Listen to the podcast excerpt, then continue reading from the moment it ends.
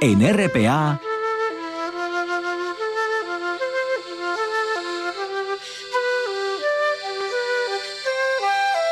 Noche tras noche.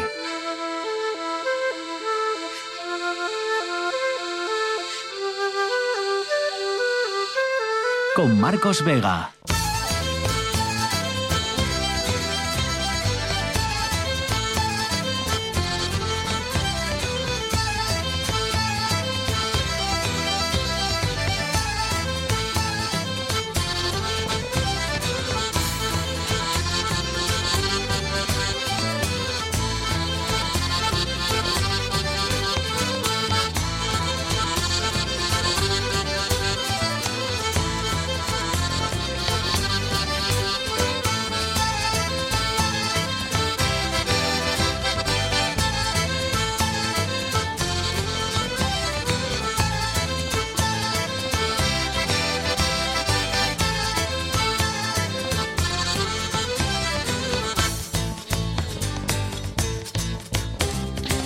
Buenas noches, bienvenidos al espectáculo de la radio. Barbón quiere medidas a corto plazo en el corredor del Nalón para evitar más accidentes mortales como el de esta semana, pero tampoco se descartan acciones más importantes a largo plazo, como por ejemplo ese desdoblamiento del que también hemos hablado. Juan Lorenzo está en la parte técnica, César Inclán en producción.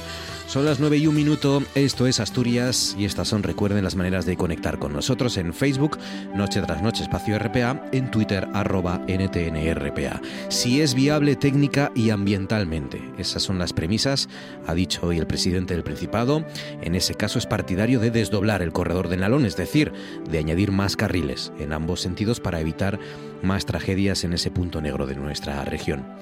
Todo eso el día en el que, como ya sabrán, la falta de lluvia y de viento, sumado al polvo sahariano y a la porquería, admitámoslo, que ya de por sí tiene el aire que respiramos, sobre todo en la zona central de Asturias, pues todo eso sigue sin mitigar los niveles de contaminación en Avilés, en Gijón y sobre todo en Oviedo, donde están en nivel 2, ya saben, desde el Cristo de Naranco se ha podido ver hoy y desde hace días ya la boina de contaminación que cubre la ciudad que desde ayer están en ese nivel 2 de alerta por primera vez desde 2018.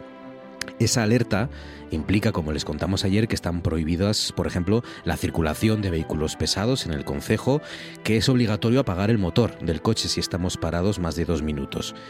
También conlleva cosas buenas, como que el transporte público es un 40% más barato.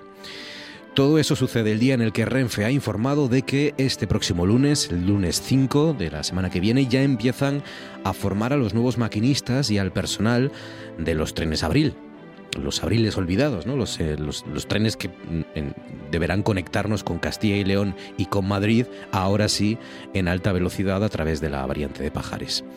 Y por último, todo eso sucede el día en el que ha quedado visto para sentencia el juicio por la niña. Recuerden que se ahogó en el Cares en julio de 2020. La Fiscalía ha rebajado finalmente a dos años de cárcel la pena para los tres monitores, pero mantiene los cuatro años de prisión para el propietario de la empresa de turismo de aventura. Excluye de responsabilidades al dueño del campamento.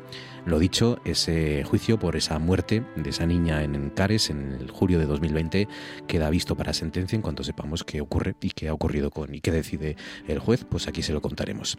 César Inclán, buenas noches. Marcos, buenas noches. ¿Qué más cuestiones nos deja este viernes? Varios diputados de la oposición abandonaron ayer jueves el Congreso de Argentina cuando se estaba debatiendo la ley Omnibus, que finalmente ha sido pospuesta hasta hoy. Por la represión de la policía en las manifestaciones que se produjeron frente a la Cámara Baja en protesta por las medidas anunciadas por el presidente, Javier Milei, Mientras en el Pleno se sucedían los discursos en medio del debate por la ley, en las inmediaciones del Congreso se registraron tensiones entre manifestantes y las fuerzas de seguridad cuando estos avanzaron para incautarles los palos en los que portaban sus banderas al considerar que eran elementos contundentes. Los agentes utilizaron gases lacrimógenos y balas de goma, tal y como indicó el diputado del Frente de Izquierda de Trabajadores, Nicolás del Caño, quien afirmó que había gente que había habido gente herida. La, perdón, la líder de la coalición, Miriam Bregman, por su parte, subrayó que la tensión se debe a que la ministra de Seguridad, Patricia Bullrich, está al mando de la ciudad. Los diputados de la oposición se retiraron del debate en muestra de solidaridad con un pueblo que tiene derecho a expresarse en la plaza, han dicho. Durante la manifestación, numerosos periodistas resultaron heridos tras recibir impactos de balas de goma después de que un grupo de policías comenzase a disparar contra ellos cuando estaban en la Plaza Congreso y sin interrumpir el tránsito vehicular, según la agencia de noticias pública TELAM. 5 sobre las 9, enseguida nos hacemos preguntas, pero antes, este viernes, antes de lo habitual, abrimos la guía centenial.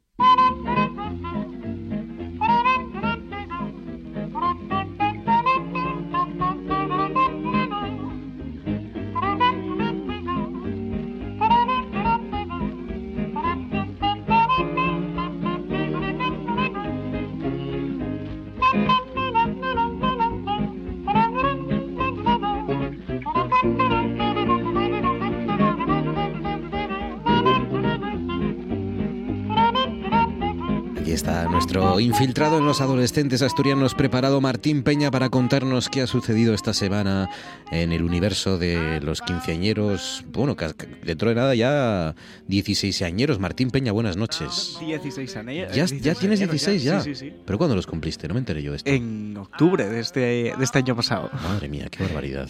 Qué barbaridad. Qué rápido los cumples, ¿no? Sí, una vez al año, ¿eh? normalmente. Vas muy rápido, hay que detener esto. Estás creciendo demasiado. Enseguida ya no vamos a poder.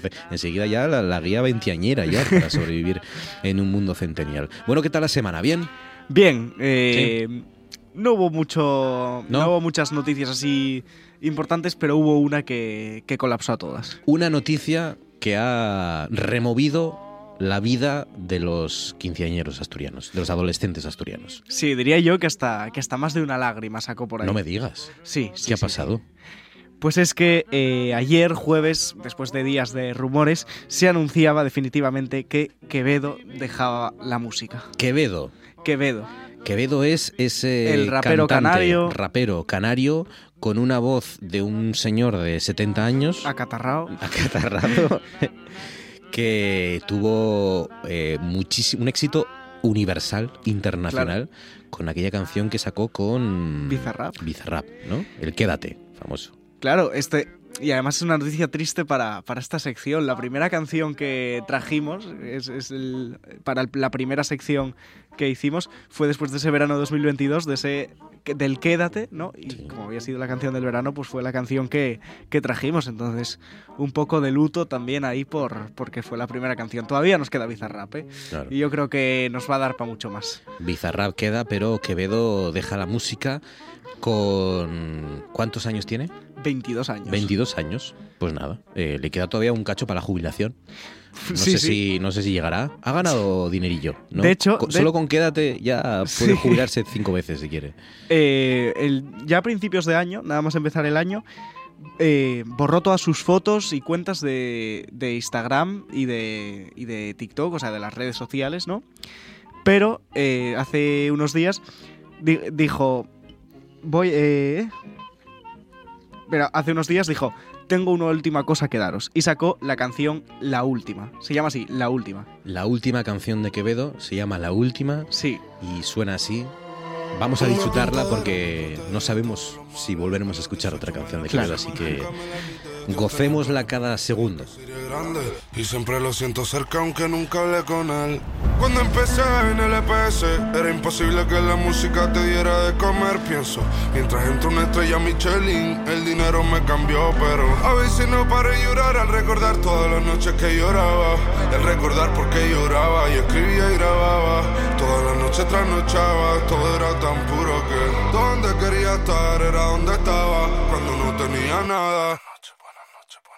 Cuando sin negocio eran dos palabras separadas, ya no soy capaz de volver para atrás. Y tengo tanto dinero, no sé ni para qué lo quiero. Gastarlo todo, aunque quiero volver a verme en cero.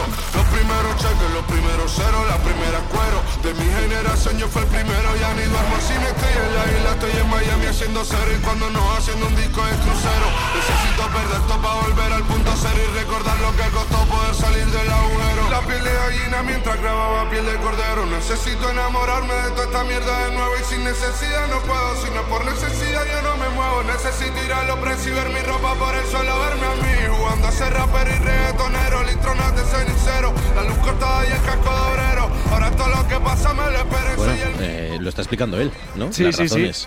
De hecho, yo de aquí destacaría, destacaría una estrofa ¿no? de esta canción, que es la que dice, tengo tanto dinero que no sé ni para qué lo quiero. Gastarlo todo, gastarlo todo que quiero, volver a verme en cero todos los primeros cheques, los primeros ceros, las los, los, primeros cueros. Esto yo no lo entendí muy bien esta parte. Pero ha rimado quiero con quiero y eso. Sí, ya, eso, eso, resta puntos, ¿eh? de mi generación yo fui el primero. Acaba de sonar. Sí, sí, sí. Em, evidentemente, un tipo que se puede, que tiene la suerte de pues parar a los 22 años, porque no creo que nadie piense ¿no? que es definitivo esto. Pues supongo que se habrá visto desbordado, porque es verdad que ha sido eh, pero, pero repentino. es, un caso propio de esta época, porque es verdad que hemos visto casos de, de pues, estrellas precoces, ¿no? que con pocos años pues ya de repente venden eh, millones de discos o de canciones, pero es que lo de, lo de Quevedo fue salir de un barrio de Canarias, es que ni en España lo conocíamos. Pero es que, eh, o sea, Quevedo fue principios de 2022, ni Dios sabía quién era Quevedo. Mm verano de 2022, lo peta con la canción esta del Quédate. 2023 saca el disco, eh, saca el disco llamado eh, Donde Quiero Estar y mm. es el disco más escuchado el del año en España. Mm, y, las cifras de Quédate son em, más de 23 millones de reproducciones en YouTube, más de 40 millones de, reproducciones en Spotify. Eh, es una locura, es una locura. más de 10 millones de visitas en un solo día más de 10 millones de visitas en un solo día. Eh, es que es superando a Bad Bunny, superando a Rosalía, superando, claro, eh, que son artistas que han visto cómo su éxito llegaba de una manera más, sí, con más, más poco a poco, con más calma, de una manera más, más tranquila, ¿no? pero claro, evidentemente no nos da ninguna pena porque como él dice, tiene dinero para que no sabe cuántos años va a tener para gastarlos, pero, pero bueno, está bien que pare. Por lo menos está bien que, haya decidido decir, mira, esto no me está sirviendo, claro. Eh, no, no, me está ayudando el seguir en, esta vorágine y que pare y que pues lo disfrute y se tranquilice y, se lo dedique a algo importante. De hecho, parece que esto ya lo tenía premeditado, ¿no? Que no fue algo que decidió así como así, porque hace un año y medio sacó eh, la canción que se llama, una canción que se llamaba Ahora qué, en la que había una, un verso en el que decía 2021 sembrar, 2022 recoger, 2023 coronar, 2024 desaparecer. O sea, tenía un plan quinquenal ya, ¿no? Sí, sí, sí. De, su etapa. Madre mía, es que, qué vida más líquida y qué rápido va todo. Es que es, te atropella, ¿no? A este, a este chaval le ha atropellado el éxito de una manera que, que no debe ser fácil de gestionar, ¿eh? Entonces, bueno, pues mira, eh, pues que enhorabuena, que ha ganado mucho dinero para poder parar y que, y que se tranquilice, lo disfrute y que seguramente volverá, seguramente volverá tarde o temprano porque si hace esto es porque le gusta, ¿no? Entonces, bueno, así lo cuenta en esta canción. Yo quiero, yo canto porque me duele, no pa' que me den un premio, la fama y toda esa mierda, eso es algo pasajero, esto es el EPS, el hasta el calero. vuelta en el dos puertas, el alma hueca, con la Elvis que no han salido, parecen feca. Recién llevo de Mex, compa la neta, que ya no tengo meta, voy a vender mi letra. Tienes toda la arena, me compré 10 cadenas, pero ni los soldados ni el BBS en oro blanco me completan, ni las alfombras rojas ni los trajes de etiqueta, no son capaces de mirarme de forma discreta, no es que a disfrutar de Canarias, a yo qué sé, a contratar un logopeda, por ejemplo, cosas que puede hacer, cosas que puede hacer Quevedo con 22 años y, varios millones seguramente en el bolsillo. en el bolsillo, en la cuenta corriente. ¿Qué más cosas ha pasado aparte de este bombazo musical para los adolescentes de que Quevedo deja o abandona temporalmente los escenarios? Pues mira, eh, hay un juego que se llama el Doom, no sé, supongo que tú lo conocerás. Ah, es de mi época este. Claro, salió en el año 1993. Y es un juego que eh, va básicamente de matar demonios. Es un juego en primera persona en el que tú lo primero que ves es justo debajo la pistola, ¿no? Con la que disparas. Era un juego que salió para PC, ¿no? Sí, para PC. Para el ordenador. Muy eh, básico. Sí, claro. Y lo único que tenías que hacer era disparar los demonios que se te aparecían. ¿Qué pasa? Desde hace unos años este juego, con una, con una jugabilidad tan simple, ¿no? Por así decirlo. Yo creo que fue de los primeros, no sé, tú sabrás mejor, Martín, de hmm. jugar esto en, primera persona, se llama, de que tú lo que ves es el arma Y, tienes lo que aparece en pantalla es lo que verías tú. Claro, lo, que aparece en la pantalla son los ojos. Cámara subjetiva. Los ojos del, del protagonista, vamos, del jugador. Bueno, este juego tenía una jugabilidad tan simple que desde hace unos años se viene dando que hay gente que, es lo, que lo juega pues en dispositivos como por ejemplo una calculadora. O sea, que es tan básico y ocupa tan poco espacio porque es tan antiguo eh, y tiene una resolución tan pobre que se puede proyectar en casi cualquier pantalla que uno tenga, incluida sí. la, de la, la de la calculadora. Pues sí, mira, por ejemplo, se jugó Doom en un reloj inteligente. Que bueno, eso podemos llegar a. Un iWatch de esto, a ¿no? entenderlo, ¿no? Sí. Vale, se jugó en un cajero automático. En un cajero automático. En un cajero La automático. pantalla del cajero automático aguanta el Doom. Las Pues sí. pantallas de hoy. Pues sí, pues sí. Eh, se Las jugó- panta- es- escucha, es que la reflexión es que las pantallas de los cajeros de hoy tienen más resolución que los ordenadores de los 90. Pues sí, y además es que. Como, como eh, mínimo la misma. Con el cajero automático pasó una cosa que es que eh, se veía con mejor resolución que Bueno, los claro. PCs del 93. Es increíble. Es increíble, claro, claro. Bueno, se jugó también en una impresora. En una impresora. En la pantallita esta que tiene la impresora. La, impre- la pantallita está en blanco y negro que tienen las se jugó en la impresora. Y en el mando de la impresora. Porque hay impresoras ahora que tienen mando y tienen pantalla también. Madre se mía. jugó en el mando de la impresora. Bueno, se jugó en un piano de estos interactivos que tienen pantallita, ¿no? En ambos. El, el típico teclado este de Casio Sí, y, o sea, que esos no son precisamente de ahora también, ¿eh? son antiguos esos. Son antiguos. De tin, tirin, tin, Y en el y. Y los pianos, eh, estos modernos que tienen como una pantalla para poner las partituras. En Sí. los dos se jugó. Eh, se jugó, bueno, la calculadora que ya mencionamos. Se jugó en un iPod, que son los, eh, los auriculares. Sí, bueno, los, Los auriculares de. los lo- Wallman de los 2000. bueno, sí, lo, lo que son auriculares por Bluetooth de, de Apple, ¿no?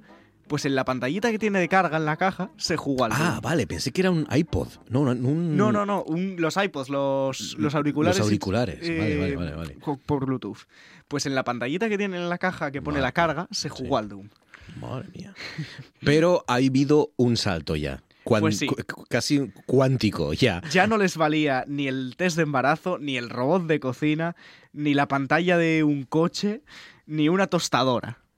Ya tuvieron que hacerlo en eh, una bacteria intestinal humana. Madre mía. Esto, esto hay que explicarlo, claro, la, la cuestión es que eh, como, bueno, pues eso, eh, ha ido poco a poco en estos retos ¿no? que hay ahora de a ver quién va más, pues ya de- de- la gente ha empezado a pensar dónde podemos jugar al Doom y, ha- y lo han proyectado, han usado, por lo- más o menos lo que hemos entendido, ¿no, Martín? Es que Sí. han usado la- las bacterias eh, como, como una pantalla donde proyectar el videojuego, ¿no? Han activado determinadas bacterias y entonces, pues igual que los píxeles, ¿no? Se Claro. activan unas, unas bombillinas, digamos por así decirlo, de la pantalla y, y esas bombillinas, si se encienden unas y otras no, pues generan una forma y, y- y, pues lo mismo con las bacterias, ¿no? Han hecho lo mismo con bacterias. Claro, dentro eh, de las bacterias hay eh, bacterias muchísimas células, ¿no? Mm. Entonces, cada célula es como un píxel de una pantalla de 32 por 48 eh, de un bit, compuesta Claro. de eso por las bacterias. Entonces, cada una se, se ilumina con, como un píxel individual, se ilumina con fluorescencia, tarda eh, 70 minutos en mostrar la fluorescencia. 70 minutos. 70 minutos. Y luego, esto para encenderse. Luego para apagarse, 8,2 o- o- 8 horas y 20 minutos. Para pagarse 8 horas. Para apagarse. Claro. Esto Eh, nos da un total de que para pasarse el juego. Eh, no- normalmente el juego en los años 90, ¿cuánto duraba? Pues- Unas, unas varias horas, ¿no? Unas Sí, ocho no- horas y media sí, creo que era. Bueno, sí, Nueve por ahí. horas. Eh, Nueve, nueve horas jugando seguido, tú te pasabas el juego. Claro. Pues Eh, esto, de- de- con, con este método de proyectarlo en las bacterias, ¿cuánto tendrías que tardar? 600 años. 600 años. 600 años Esperando- jugando al Doom en que- bacterias Esperando que las bacterias se encienden y se apagan, ¿no? Claro, el problema que me surge a mí en la cabeza es... ¿Duran 600 años, 600 años las bacterias? ¿O las tienes que ir cambiando cada poco? Claro, eso ya sería otro. Sí, sí. el organismo de las bacterias, el organismo que posee las bacterias, que contiene las bacterias, seguro que no dura 600 años. Pues sí. Eh, a no ser que estén, pues eso, en una especie de, de laboratorio de, sí, o de probeta, ¿no? Todo esto lo, lo diseñó una, una doctorada en biotecnología que se llama Lauren Ramlan del MIT. O sea, me parece... No sé, eh, doctorada ya, pero tú imagínate un trabajo del doctorado, que tú eres un profesor del doctorado y te llegan con un doctorado que es jugar al Doom en bacterias intestinales. Bueno, eh, seguro que seguro que hay eh, investigaciones de estas que aparecen en los premios eh, eh, Ig Nobel todavía más, más peregrinas, ¿no? Pero bueno, pues nada, el Doom, eh, un videojuego al que seguro que muchos de ustedes jugaron en los 90, pues fíjense ahora hasta dónde está llegando, ¿no? Eh, qué cosa, qué curioso. Y para acabar entonces una canción, esta es la tuya, ¿no? Esta es la mía. Has seguido investigando en lo que nos llamó la atención la semana pasada, que eran los niños, ¿cómo eran los niños rojos? ¿Cómo eran? Pues mira, eh, Colorados. la semana pasada, cuando salió la canción de Síncope, que era colaboración de varios grupos, había un grupo en especial que nos llamó la atención. Se llamaban Los Niños de los Ojos Rojos. Los niños de los ojos rojos. Ahí está. Entonces, eh, estuve investigando un poco por Spotify y traje su canción más famosa, que se llama Regreso a la Comarca.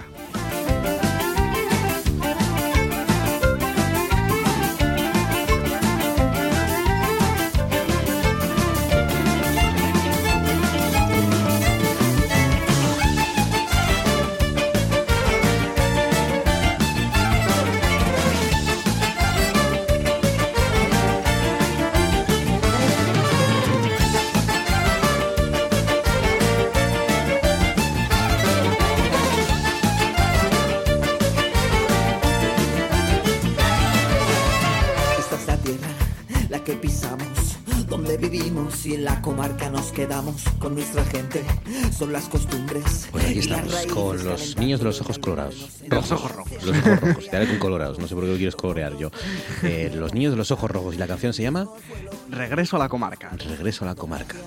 Pues nada, eh, así cerramos esta edición anticipada y adelantada de la guía para sobrevivir en un mundo centennial. La semana que viene, más información sobre los adolescentes con Martín Peña. Martín, cuídate mucho, un abrazo fuerte y gracias, amigo. Buenas noches. Abrazo. seguir, solo podemos decir, sin miedo al porvenir, bueno lo que recibí, y es un placer sentir, y dónde estaremos no se puede predecir, pero debo volver, mucho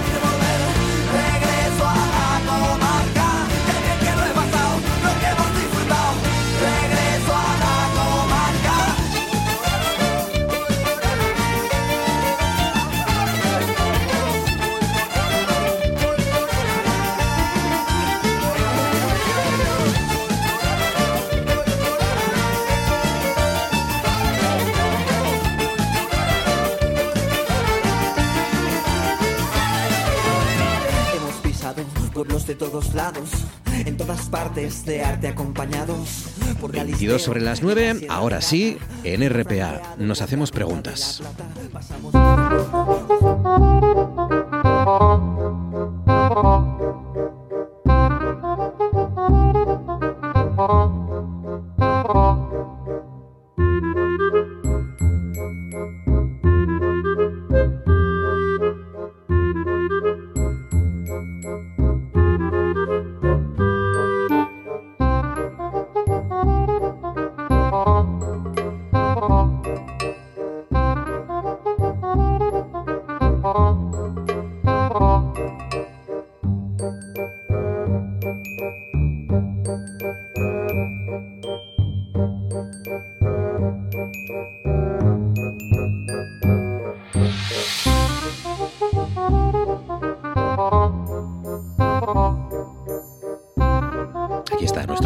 Ahora sí, José Antonio Méndez Méndez, buenas noches. Buenas noches, Marcos, ¿cómo estás? Muy bien, ¿y tú qué tal? Bien, bien. Bien la semana, sí. Bien, bien. Hoy llevarás ya a estas horas, ya llevarás 5 o 6 cafés, por lo menos, ya. Bueno, Ok. eh, siete Sí. u ocho. Oh, siete, ocho. Madre Madre ¿Qué más? Da de algo hay que morir, Marcos. Si esto fuera... tienes yo, noto ahora ya que se me, me tiembla una, ma- una mano, ya un dedo, que tengo un dedo mal de nacimiento, en el- Sí. el, pulgar de la mano izquierda, sí. Nací con él hecho pinza y nunca lo he tenido bien.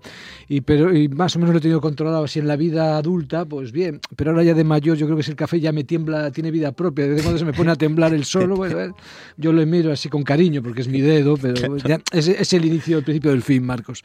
Sí. Entonces el café probablemente mm, contribuye Sí, a... Me sí, pela la neurona y me contribuirá a esto. Bueno, el- lo bueno de beber tanto café es que te da tiempo, claro, a leer con calma la prensa y a, y a identificar, por ejemplo, eh, entrevistas como la que nos ha llamado mucho la atención esta semana Fabulosa. a un gijonés que mm, casi podríamos decir que es indescriptible porque, bueno, fundamentalmente ha sido mm, reportero deportivo. Sí, sí. Luego ha hecho también sus escarceos importantes en el faranduleo. Bueno, eh, probablemente él no quería, pero se empezó a meter y ahí esto Y- te arrastra. Sí, no sé si quería o no, Bueno, pero lo, bueno. lo gozó, ¿eh? Sí, sí, Lo bueno, gozó yo creo que el gozar lo goza todo. ¿eh? Sí, eh, vive la vida, es verdad, al máximo. Es un vividor en el amplio sentido de la palabra. Es un vividor, es un jeta, es Sí. un tipo que a veces resulta entrañable, Sí, a sí. veces resulta... Tiene más cara que espalda, sí, sin duda ninguna. de otra época, hablamos de Pipi Estrada. Y sí, pero como dicen también, solo es malo para sí mismo. O sea que el fondo es este tipo de asturiano, es muy asturiano.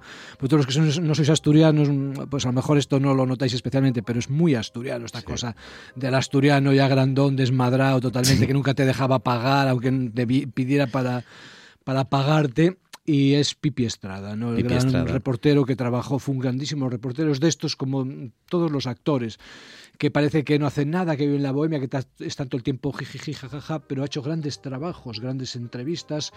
Como decía él, el trabajo con José María García mucho. Aguantó una de las épocas más duras, más, es verdad, por un lado apasionantes, pero frenéticas de la radio española, que era esa guerra de García versus eh, de la Morena. Esa la conocí yo bien, sí, la escuché yo. Y él la vivió en el lado de García. Sí. No sé qué lado era más difícil. Desde luego de García dos, no, era, porque- no era fácil. Porque García y de la Morena también tenían un Uf. ombligo amplio los dos, ¿eh? de distinta manera.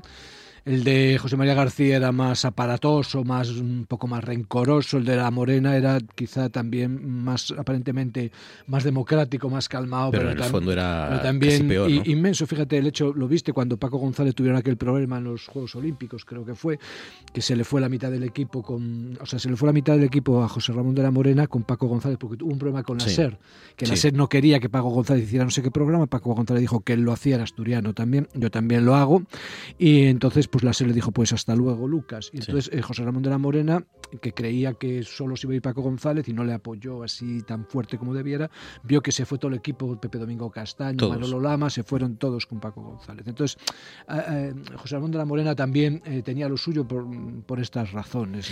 Cuenta en esta entrevista de Pipi Estrada al diario El Mundo, entre otras cosas, bueno, habla de su infancia en Gijón, pinchando discos cuando se fue a ¿Te Madrid. imaginas con esa medio Eh, melena sí. y tal? Sí. Eh, ya apuntando maneras ya desde joven. Sin duda Eh, habla de pues quién le fue colando y enchufando en cada medio de comunicación. Habla de Rossetti también, como uno de sus amigos, Sí, sí. también es de Gijón. Sí, Eh, habla, de, casualmente. habla de una pelea con Figo. Pelea, pelea que llegaron a las manos Sí, con sí. Figo porque Figo les reprochó no sé qué mientras estaba calentando en un partido en la banda se que- empezaron a insultar que había De- filtrado que se iba a otro equipo. Una y, entonces, y entonces de repente se empezaron a pegar en un aeropuerto o algo Sí, así fue, fue Pipi, no, porque Figo le llamó en un calentamiento, estaba este haciendo la, con el micrófono, con la, la banda, con el peto, y, y Figo le empezó a llamar hijo de tal, hijo de cual, me cago en no sé quién, de ti, tal, tal, tal, y este se calentó y a las, eh, luego otra vez que se lo encontró en un aeropuerto fue a por él, Pipi Estrada, como buen asturiano allí, fue, fue a por él, los separaron, pero luego acabaron amigos, un día dice que se encontraron ahí, compraron unas revistas, se miraron, se echaron unas risas, y desde entonces se hicieron amigos. Es lo que tiene esta gente canalla, maravillosa, ¿no? Que, l- que en cualquier momento, como son de buen corazón en el fondo y son más infelices que un riche, como dicen en, en Castilla, pues eh, no tienen maldad. Entonces, en cualquier momento, pues surge el abrazo. Es una entrevista de una vitalidad exuberante, donde él te cuenta todas las peripecias que pasó con Terelu Campos, aquella También. no comenta aquella famosa escena en la discoteca. ¿Te acuerdas que estaba Terelu baulando de espaldas a Pipi y le ponía la mano en sálvese usted la parte? y no me acuerdo cosas? de eso Escenas fabulosas. Es que tú, Marcos, el corazón no lo, No, no lo- lo trabajas. no lo trabajo demasiado Luego él cómo perdió el prestigio, y esto lo decía García, yo se lo escuché decir a García, y este Pipi y tal, es un balarrasa y tal, se ha perdido. Estuvo dando tumbos, luego tuvo el valor inmenso de casarse con esta actriz de porno, que luego se recicló, que luego lo dejó, tuvieron una hija, bueno, tiene una trayectoria impresionante, pero te lo imaginas animando cualquier sarao sin maldad eh, ninguna de fondo y eh, dando vida. Es esta gente que tenía que estar subvencionada, eh, claramente, que acabará sin un duro, probablemente de mayor. Además, Mm. ahora se ha hecho una operación de cirugía estética que parece el hombre que nunca fue Pipi Estrada, ¿no? Es una cosa Habla de, la, habla de, de ese mito que hay, ¿no? Eh, sobre todo en redes sociales, de aquella frase de pipi paga la droga o paga Sí. la coca o algo así. Él dice que Eh, él, él dice que, que no. No. ha probado nada, entre No. otras cosas porque es hijo de alcohólico. Sí, su padre era alcohólico y que él disfrutaba siempre toda la noche, que la quemaba en la noche con un vaso de agua. Y que entonces, claro, pensaban que era un pastillero. Sí, porque sí. comía con la botella de agua, claro. Sí, sí, sí. Ahora, mi frase favorita, Méndez, Sí. mi frase favorita es, eh, dice, eh, digamos que he sido un auténtico profesional que ha apostado por la vida, he ido a favor de la naturaleza. Pues eso es el sexo, dice, y ya que estaba lo he disfrutado muchísimo. Sí. Además he disfrutado de todos los colores y de todas las maneras, menos una cosa. Dice, no he probado varón, que a mí esta es una frase, lo de no probar varón, que, me, que ya parece de- del siglo María, XIX, sí, sí, eh, que me recordó a a cuando eh, ¿cómo era el de el del programa Blanco y Negro? Eh, Dragó, Sánchez Sí, Dragó, sí, sí. eh, Sánchez Dragó dice en una entrevista al diario La Razón que él no había, que, que dice que él, que él sí ha probado varón, ¿no? Le preguntan si ha probado, le contesta que sí, y luego es José María el- eh, Ansón el que luego en una columna dice, ah, o sea que eso era blanco y negro. a eso se refería cuando hablaba de blanco y negro. Bueno, pues Pipi Estrada dice, no he probado varón y no lo he hecho por una razón muy sencilla, por miedo a que me guste y me suicide por haber desperdiciado tantos años. Me he quedado con la duda. Es, Es es- que- es buenísimo. Si a este hombre solo se le puede querer. Y yo admiro mucho a este tipo de gente porque, fíjate, yo he conocido a gente que pasaba por ser grandes filósofos, grandes teólogos, escritores, famosos, y nunca mm, les he visto nada especial. He dicho, "Pues, so- somos cualquiera. Y yo la única persona que he admirado de verdad era a mi tío abuelo Samuel García Rodríguez, hermano de mi abuela paterna, y que ya era el bastante gitano, claro, medio gitano y esto, y que era un borrachín, un jugador, un putañeiro, como dicen en mi pueblo, mm, pero que era eh, la alegría, la hospitalidad. Yo, yo cuando veo a Pipi Estrada y le escucho, escucho a mi tío Samuel. O sea, y es, es la única persona, yo sinceramente te digo, que he admirado de verdad, porque es gente que eh, siempre suma, que da alegría Sí. a la vida, que solo son malos para sí mismos. probablemente. Sí. Y mi tío Samuel, además, con un valor infinito en la época de la posguerra, cuando sus hermanos estaban en el maquis, había allí palizas, guardias civiles, policías, torturas. Él se casó inmediatamente con la mujer de un amigo que fue fusilado por el Samatén, por los falangistas, por los fascistas, que dejó dos niños pequeños, los fusilaron allí de mala manera. Él se casó, dio la cara y como era medio tal, medio borrachín, simpático, cantaba, cantaba fatal, eh, era, pues eh, le dejaron en paz. Y yo es una persona que he admirado profundamente. Te ha llamado también la semana, eh, esta- la atención, mejor dicho, esta Sí. semana, un estudio sobre los mosquitos y las polillas. Ah, amigo. que parecen eh, seres que a los que no hacemos caso y casi caso. nos molestan más que otra cosa, pero tiene un trasfondo siniestro. Este estudio descubre que la iluminación artificial confunde el sistema de orientación de los insectos voladores acostumbrados a la luz solar y por eso revolotean alrededor de las bombillas hasta la muerte. Sí, fíjate, hacen lo contrario que los falangistas, los, las polillas y los mosquitos. Van en- dan la espalda al sol en vez de estar cara al sol. Sí. Así les va, claro. Así les va. Van de espaldas al sol y así se orientan. ¿no? Entonces lo que sucede es que ellos creen que la luz artificial es el sol, entonces se ponen de espaldas a la, a la luz y no son capaces de encontrar el camino, se desorientan porque eh, no logran eso, tomar una, una posición. Entonces dan vueltas y vueltas y vueltas en torno a la luz y estas cosas que nosotros ve- vemos bajo las linternas, bajo los, los faroles como Lili Marlene y eso, eh, pues simplemente es una etapa de sufrimiento tremendo, es la agonía de, los, de las polillas y de los insectos que dan vueltas y vueltas y vueltas porque están totalmente desorientados, no saben dónde está el arriba y el abajo porque ellos creen que tenía que estar en un sitio y está en otro y al final mueren de agotamiento. Por eso siempre los encuentras debajo al día siguiente hay tantos, no porque se quemen, sino porque se agotan.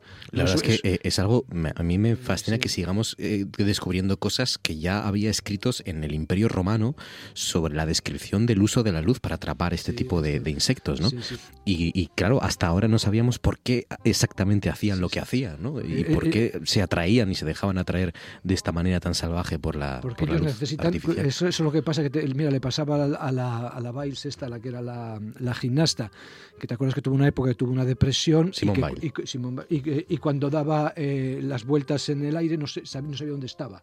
¿Te das cuenta? La, la chica estaba los tirabuzones en el aire y tenía un problema que no sabía dónde estaba, entonces eh, no podía hacer la, la, las piruetas.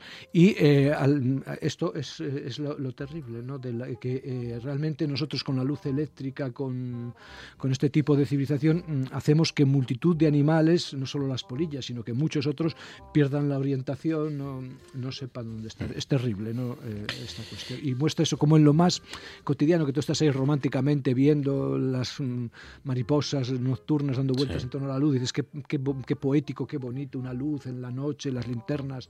Eh, eh, los faroles, perdón, eh, las polillas. Chocando contra y, la tú, y lo que hay es la, es la muerte, ¿no? La Así muerte es. y la muerte. Y ya para acabar, un asunto espinoso Mm. que el mundo del cine español lleva días intentando mm, abordar de alguna manera, pero, Sí. pero muy incómoda porque, Sí. bueno, lo que tenemos sobre la mesa son, que yo sepa, no sé si son tres o cuatro denuncias en un periódico, en el diario El País. Mm. Eran tres originalmente. Tres, sí. tres denuncias de, de abusos sexuales por, por parte del, del, del director de cine Bermud. Sí, que él decía que es sexo duro, consentido, pero que... Sí, las explicaciones no... Eh, pero ya es que tal. Casi y- empeoraron el sí, asunto, Sí, ¿no? es que es como siempre. Esto lo mejor es eh, como el otro director canario que lo asumió. Sabes que hubo otro caso en Canarias de otro director que le acusaron también de conductas impropias y él lo reconoció. Dijo que era una época tal, que lo hizo mal, que está arrepentido, que va a dejar el cine una temporada larga y tal. Bermud lo intenta justificar, pero a mí lo que me llamó la, la atención la noticia siempre, por supuesto, con todas las condenas de este tipo de cosas y muchas más que están saliendo, porque está ahora expresándose lo que ha sido un aceptar cosas que no te atrevías a decir porque considerabas que estaban en un límite de lo permisible, porque si te situabas tú como mujer en una situación de, de deudora y esto. Lo importante es lo que dice el artículo, que dice eh, eh, no puede quedarse en la cultura de la cancelación, hay que hablar. Es que tenemos que hablar. Yo pensé lo mismo Claro. en el caso de Rubiales, ¿no? cuando empezó. Digo, mira, es que, o sea, Rubiales era un más, un- ¿cómo se llama? Un otentote que se decía antiguamente, ahora ya no se puede decir tampoco. Pero eh, una cosa es que te destituyan, que te tal, eh, que te juzguen incluso por mm, conducta impropia, por lo que sea, y otra cosa es que te linchen. ¿no? El linchamiento no tiene que estar permitido en una sociedad democrática, aunque sea el asesino de Boston, el estrangulador de Boston, no puede ser linchado, tiene que ser juzgado y tenemos que eh, realizar procesos de aprendizaje porque incluso el, el estrangulador de Boston debe ser redimido, por decirlo así, o debe ser reintegrado a la sociedad en el momento que sea y haciendo todos los pasos que haya que hacer y tenemos que aprender todos, también esto sin cancelarnos, eh, mm, dónde están los límites, eh, cómo se han traspasado los, los límites, cosas que no se consideraban mm, traspasados, traspasar límites, ahora lo son, ahora por ejemplo aparecen, y esto es así, en manifiestos firmados por Sartre, Simone de Beauvoir, Foucault, donde eh, mm, eran partidarios de la pederastia, de la seducción de menores y lo entendían como una cosa intelectual. Muy tú lo- progre, muy... Claro, tú lo lees ahora y tal, Sí, tú es sabes, eh, bueno, en fin, que Simón de Beauvoir seducía a las alumnas y Sartre a las gentes, men- en fin, Sí. etcétera, cosas de este tipo. O ahora repasas, por ejemplo, tantas cosas de cuando eras estudiante en Salamanca, no de, de amigas que te decían, es que estaba con Mengano en la cama, yo quería estar en la cama con Mengano, pero le dije, llegó un momento en que intentó, tal, y le dije, mira, hasta aquí no, y él me forzó y lo hicimos, y yo me sentí violada y tal. Entonces, esto, Claro. sea, este tipo de cosas que ahora sa- salen y salen y Sí. salen y salen y, y empieza- eh, empiezan a salir son de las que tenemos que hablar sin linchamientos, mm, con una justicia que haga justicia, eh, que coloque las cosas, por decirlo así, permita solucionarlas, porque aquí hay mucho, mucho que hacer, eh, hay una tarea muy larga, porque hay una larga, larga, larga tradición de abusos que no computan como abuso. Estas palmaditas en el culo, esta mano tonta que se te iba para no sé dónde, esas formas de, violencia, esta- estas cosas que te enseñaban, que tú veías en las películas que Gary Grant, o perdón, Gary mm, Gable, Clark eh, la- se le resistía a la chica, él la forzaba, la violaba, Sí, le ponía los brazos contra el suelo, la besaba y Esos, luego ella... es- esos besos que, y- que hemos- que estamos hartos de ver, y de- luego le de- de gustaba. agarrarla y besarla sin su consentimiento, y luego la- y que era algo eh, hermosísimo porque sonaba la música y entonces y- ya y era luego todo- ya se entregaba, Sí, se entregaba porque lo estaba deseando y Claro. tal, esto que te decían a ti de pequeño, de adolescente.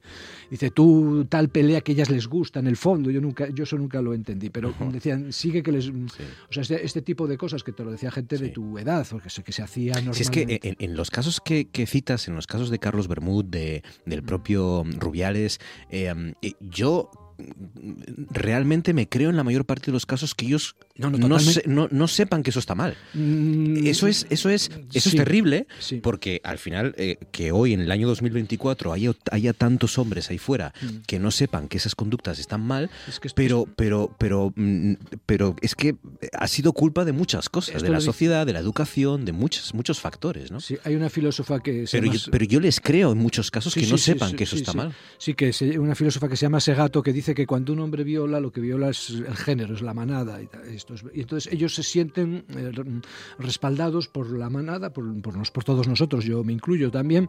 Entonces no consideran eh, que esa violencia sea violencia. Es que eh, nosotros tenemos que reflexionar muy profundamente sobre la violencia, sobre qué es la violencia, dónde empieza, cómo se da, que es probablemente el mayor problema que tiene el humano. ¿no? El, pro- el problema que tenemos los humanos es que entendemos la razón y la acción como formas distintas de violencia y quien acaba ganando de alguna manera se purifica y lo que hace no es violencia. Entonces ellos, mm, eh, Rubiales lo que eh, entendía perfectamente mm, que bueno que fue un momento de calentón, que era la emoción, pues era el final del mundo, que más da un pico que es piel contra piel y tal, y, y le pareció pues normal. Y Bermú probablemente, eh, quizá no lo sabemos, estamos acusando falsamente, pero aquí hay un paso más, porque lo de Rubiales fue un momento, una cosa tal, pero lo de Bermud es, mm, tiene otras connotaciones, con gente que depende de ti laboralmente, con gente que sabes este mundo de la profesión del artista, que Claro. tú te ponen el veto.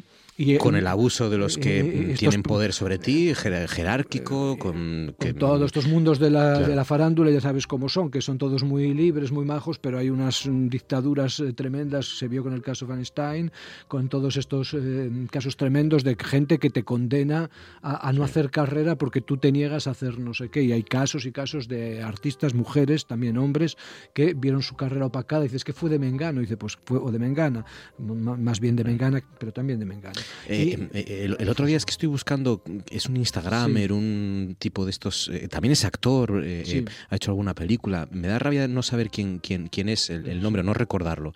Pero decía en una entrevista, en un, en un podcast, ponía un ejemplo de, de lo que estás diciendo, ¿no? Sí, sí. Eh, que es cómo se celebra un gol o una victoria deportiva. Mm.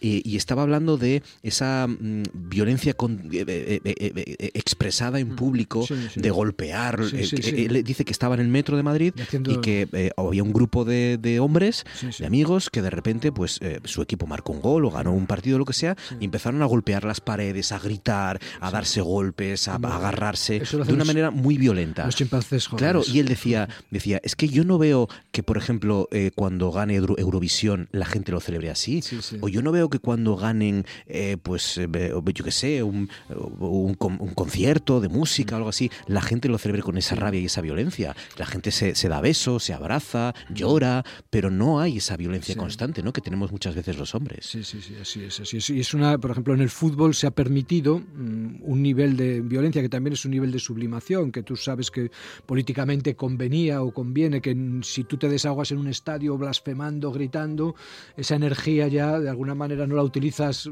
en otras reivindicaciones, ¿no? Como se dijo, se dijo siempre, se ha, se ha permitido y, y se ha fomentado este tipo de expresión. Yo estoy seguro que nos- cuando empezó el fútbol, en, lo- en los primeros partidos, en los primeros tiempos, la efusividad no era de tal nivel, ni los insultos, ni la violencia, pero el fútbol se ha ido consagrando, se ha ido permitiendo. Tú ves lo que se oye en los campos de fútbol. Yo fui socio del Oviedo mucho tiempo, iba allí y te quedas helado, ¿no? De lo que ya te digo que una de las cosas que más me impresionó eh, fue un derby con el Sporting por parte de la gente del Sporting. Podía haber sido al Sí, revés, pero fue claro. en este caso así.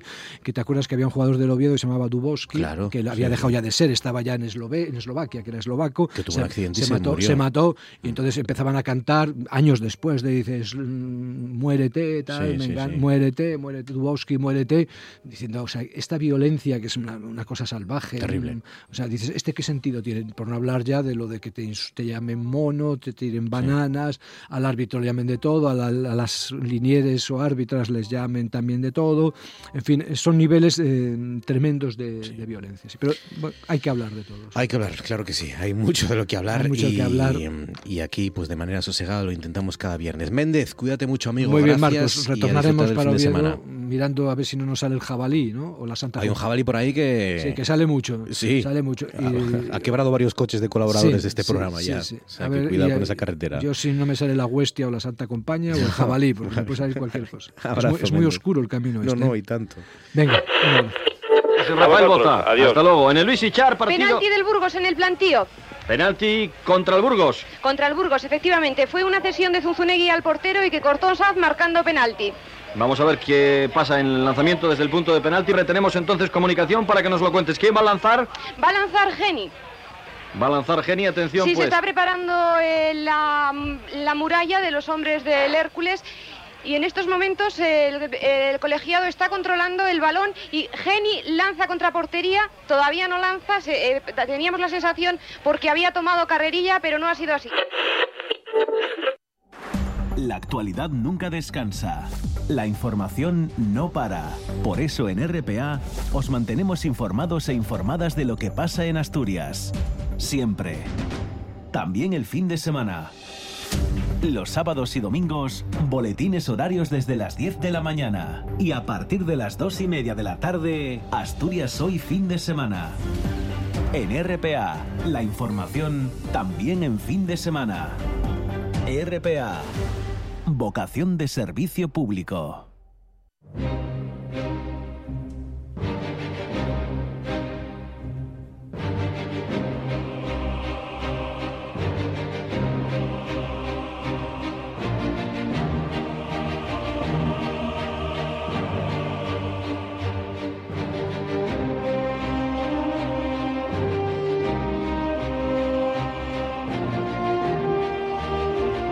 15 minutos para llegar a las 10 de la noche. Vamos a retrasar también un poco el arranque del Tú antes molabas, porque hay que hablar de historia, claro que sí, los viernes, con nuestro medievalista de cabecera Álvaro Solano. Álvaro, buenas noches. ¿Cómo estás Álvaro? Buenas noches. Vamos a conectar eh, porque hemos perdido a Álvaro Solano, pero ahora lo recuperamos a nuestro investigador y profesor de historia medieval de la Universidad de Oviedo para seguir con los papas. Vamos a seguir con historias de papas, eh, vamos a seguir la estela de la semana pasada. La semana pasada hablamos de esa humillación de Canosa o uno de esos ejemplos de el poder que tenían los papas de, esos siglos de, la Edad Media, los, los papas medievales, para mm, pues sí, eh, poner literalmente de rodillas a emperadores y reyes, ¿no? En este caso vamos a ir unos siglos atrás y vamos a asistir a un episodio de película, en este caso eh, de película de Tim Burton. Ya tenemos hasta director, al menos así nos lo ha explicado el propio Álvaro Solano, porque mm, pasó en una época anterior a la Reforma, es decir, como digo, varios años antes de esa humillación de Canosa, y, y claro, una época en la que el papado estaba sometido a los poderes laicos muchas veces, eh, de los que contábamos la semana pasada, se iba a librar a partir del año 1000, ¿no? fundamentalmente el año 1000 como punto de inflexión para aumentar ese poder ya con papas, con, con ejércitos, con territorios y, y antes de ese año 1000 pues jugando los juegos que mandaba la nobleza de la ciudad de Roma en este caso. ¿no? Así que hasta Roma nos vamos a ir a los años eh, 800 y pico, mediados del, del 800, del siglo IX y, y para hablar de, de papas, de reyes y de emperadores, si es que logramos conectar con Álvaro Solano en esta noche de viernes en el que tenemos un programa un poco desordenado, pero el que vamos a ir colocándonos todos poco a poco para hablar de manera resumida de esta historia. Álvaro, buenas noches. Ahora sí, no, no, ahora no.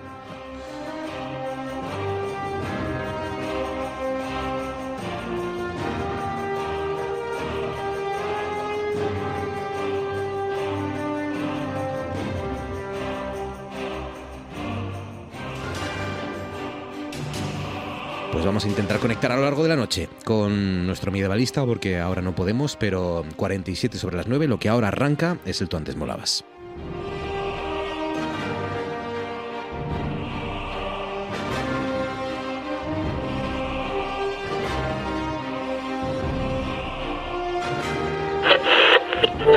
Ahora cuando hace intención un derechazo y gol contra el Hércules del Burgos marcado por Geni. Gol del eh, equipo del Recreativo de Huelva, por lo tanto, Real Burgos No, 0. gol del Burgos contra el Recreativo de Huelga. Por tanto, Burgos 1, Hércules 0. Vamos a ver si nos ponemos de acuerdo. Será Burgos 1, Recreativo de Huelva 0, ¿no? Efectivamente. Es que decías Hércules y me, estaba- me estabas volviendo loco. Cosas que pasan en Noche tras Noche. El sistema de- del reglamento del ejército británico, ¿no? que prohibió el uso del paraguas en el campo de batalla porque era tan frecuente que, que los tiradores de los otros ejércitos disparaban a los oficiales, que eran los que lo portaban. No me digas. Sí, sí. Claro, era una seña de identidad entonces. Claro, claro, claro. Los más viejos del lugar lo recordarán, pero que siempre da mala suerte el encender tres pitillos de- del mismo fuego. Y era porque durante la guerra de los Boer, cuando encendían los pitillos, el primero que prendía la lumbre y encendía un pitillo servía para que el enemigo que estaba enfrente empezara a apuntar. El segundo, primero para que gargara, después para que apuntara y el tercero para que disparara. O sea que el tercero era el Claro, efectivamente. Entonces era- damnificado. Era, un blanco perfecto. 49 sobre las 9 de la noche arranca el Tú antes molabas para hablar de actualidad del cine, de las series, para hablar de del tema que hemos elegido. Yo lo adelanté esta tarde con, con Arancha Nieto en directo a Asturias, pero es un asunto que puede resultar polémico. Puede resultar polémico. Es un asunto mm, el tema central que, que yo creo que, bueno, no, yo creo no, seguro que no habíamos tratado nunca en el Tú antes molabas. Pero antes de eso, déjenme que les informe de que ha fallecido Carl Withers. Carl Withers, que usted me dirá, ¿quién es Carl Withers? Pues, pues fundamentalmente fue Apollo Creed. Apollo Creed, el personaje de la saga de Rocky, el actor que encarnaba a Apollo Creed, pues Carl Withers, luego ha hecho cosas en Star Wars, ha estado en The Mandalorian, eh, hacía como una especie de también de, de- de alcalde o de cacique, ¿no? De, de- un planeta, creo recordar, en The Mandalorian, en, en la última temporada. Y, pero bueno, fundamentalmente era, fue Apollo Creed, ¿no? Eh, uno de los rostros icónicos de, de Hollywood, interpretando en varias películas de esa saga de Rocky a, a Apollo Creed, de los iconos de los- del cine de los años 80 y 90, pues ha fallecido hoy a los 76 años. Por cierto, no es, una, no es un buen día hoy para el boxeo por la muerte de Carl Withers y porque mm, Tyson Fury ha anunciado que se ha cortado mientras hacía sparring uno de los campeones del mundo de los pesos pesados y como se ha cortado pues ha mm, cancelado, retrasado la pelea del siglo contra contra Alexander Usyk, que estaba prevista para el 17 de febrero y ahora pues parece, parece que como mínimo tendrá que esperar esa mm, pelea, gran pelea para unificar los pesos pesados, tendrá que esperar al verano. Ese Usyk contra Fury, porque Fury se ha, se ha- se ha destrozado, bueno, se ha cortado en una ceja haciendo sparring, pues tendrá que esperar. Y así empezamos este Tú antes molabas con Amanda Grande. Amanda, buenas noches. Buenas noches, Marcos. ¿Cómo How estás? Amanda, ¿bien? ¿Sí? Bien, bien, bien. La verdad que todavía estoy estoy un poco conmocionada con el tema del que vamos a hablar hoy. Ah, ¿eh? pensé que por el retraso de la pelea del siglo, de Usyk contra Ah, Fury. bueno, también, también, desde luego. Era algo de, de lo que iba a hablar ahora, pues bueno. Yo sé que, yo sé que te estaba afectando No, porque pero estabas por la esperando. muerte de Apolo sí, ¿eh? O bueno, claro, es que es un personajazo. Y, y escucha, y el personaje que hace en The Mandalorian también era muy, muy, muy interesante y muy tierno. Eh, Era eso, una especie de reyezuelo por ahí que intentaba acabar con los mafiosos y recuperar un poco un planeta que había sido devastado por el, por el imperio en Star Wars. Y, y fue así, yo creo, bueno, fue su último papel. Su último papel, con 76 años. Parecía en plena forma, pero se, se nos ha muerto Carl Withers. Eh, también hemos sabido cómo se llama la última película, la que será, se supone en principio, según él mismo ha reconocido, la décima y última película de Quentin Tarantino. Se va a llamar The Film Critic, el crítico de cine. Va a estar Anda. protagonizada por Brad Pitt. Oh, yeah. Se va a estrenar en 2025 y como su nombre indica va a tratar sobre un crítico de cine que, atención, porque hablando de Tarantino no, pues no podría ser algo solo así, un crítico de cine que escribe reseñas en revistas porno. me encanta, me encanta. me encanta. Así me encanta. por ¿Por, qué en ahí- 2025? ¿Por qué? Pues sí. Bueno, está ahí ya. Esto. Ya estamos ya en febrero. Bueno, es verdad que febrero tiene más días de lo habitual, por ser un año bisiesto, pero, pero ya estamos ahí ya en 2025. Sí, Con, cuando te quieres dar cuenta a fin de año ya. ¿eh? Claro que sí, claro que sí. The Film Critic, lo último de la última película. Es- esperemos que no, pero él ha dicho que sí, que va a ser la última película No me lo puedo creer. de Quentin Tarantino, así es. Eh, mm, el tema de hoy, el tema de hoy es controvertido. Gema Lozano, buenas noches. Buenas noches. ¿qué ¿Cómo tal? estás, Gema Lozano? ¿Qué tal? ¿Bien? Pues muy bien, muy bien. Me bien. alegro mucho, me alegro mucho. ¿Te ha costado? ¿Te has, montañas, ya sabes. ¿Te has exprimido las meninges para dar con el tema de hoy? Pues la verdad es que no me ha resultado nada difícil. Ah, mira. Lo tenía claro desde el... Se me, se me dijo el tema y ya es como, va, lo tengo claro. O sea, es como- Ah, muy sí, sí, no sé por qué, pero creo que ha sido el más fácil de todos para mí. Mm, bien, bien, bien. No sé por qué, ¿eh? la verdad que igual tendría el, el día yo lúcido. El tema de hoy es el siguiente. Si tuvieras, si, si tu vida corriera peligro, ¿a quién acudirías? Personajes de ficción, del cine, de la música, de las series de televisión. Si tu vida corriera peligro, ¿a quién acudirías? Es un tema que ha propuesto Amanda Granda, porque ya saben que es una mujer pues, así muy, muy extraña también, muy imaginativa, muy creativa, y entonces, bueno, pues, ¿no? Al final, al final ha cuajado. Cuajado y Pero qué difícil, ¿eh? Qué difícil, qué difícil esa pregunta, porque claro, pe- personajes con los que empatizas, vale, pero... A ti te ha costado, ¿eh, Amanda? A ti te ha costado. Ostras, me costó un montón. costado. me costó un montón. Digo, es que me caen guay, pero ni de coña. Si tengo, si tengo algún problema en la vida me lo van a solucionar. ¿no? Eh, sí, es verdad, sí. Yo he empezado a pensar, claro, lo primero a lo que acude son superhéroes y superheroínas y estas cosas, pero luego vas viendo, claro, es que en la vida real yo a esta gente no... Tampoco creo que te vaya a solucionar mucho, ¿no? Alguien que pueda volar, ¿no? Por ejemplo. Pues que el primero en el que pensé fue en Mushu, ¿eh? Mushu. En Mushu de Mulan y luego lo dije que va, me cae muy bien, pero no... Sí, no, no. No, Muy resolutivo no parece, ¿no? Eh, Mushu de Mulan. Ese es mi don, ese es mi don, mi don. Bueno, ¿qué tal la contra, Amanda? ¿Bien? ¿Sí? ¿Va bien? Sí, sí, sí, sí. Ahí estamos a tope. Bueno, estamos empezando, estamos probando, eh, conociendo a las futbolistas del Real Avilés, también de otros equipos. Estamos conociendo al cuerpo técnico también. Ya, ya vino a visitarnos el entrenador de Llanera, vinieron, vinieron futbolistas del Gijón Femenino, del Real Avilés Industrial, por supuesto que también. y e incluso estamos empezando a eso, a hacer videollamadas con, con jugadoras que están en, en tercera red también, pero que están en, en otros equipos, pues en Galicia, en León, un poco así. Sí, sí, sí. Ahí estamos. ¿Y muy el nerviosa, Avilés? muy nerviosa, y con mucha ilusión. ¿El Y espero la visita de Cristina Gallo. Ojo, ¿eh? además. Claro, nuestra Ojo, compañera ojo Cristina ahí, Gallo. esto- Claro que sí. Claro que sí. Se va a hacer una prueba. ¿Y el Avilés qué tal este fin de semana? ¿Prueba difícil? ¿Asequible? Pues, pues seguimos invictas, pero el último partido lo disputamos en, en Coruña eh, ante el Victoria y fue un 0-0. Nos quedamos ahí sumando un punto solo, así que tenemos que recuperar la senda de la victoria. Y nada, jugamos mañana a las 4 en Avilés ante la Bovedana que vienen desde Zamora, que además es un equipo interesante, ¿eh? es recién ascendido, pero, pero vamos, tienen un punto no reseñable, ¿eh? la verdad que sí. No están haciendo mala temporada, así que vamos a por todas. Entonces en Avilés, en casa, ¿no? ¿Qué día y a qué hora? Eso es. Mañana a las 4. Mañana a las 4 de la tarde.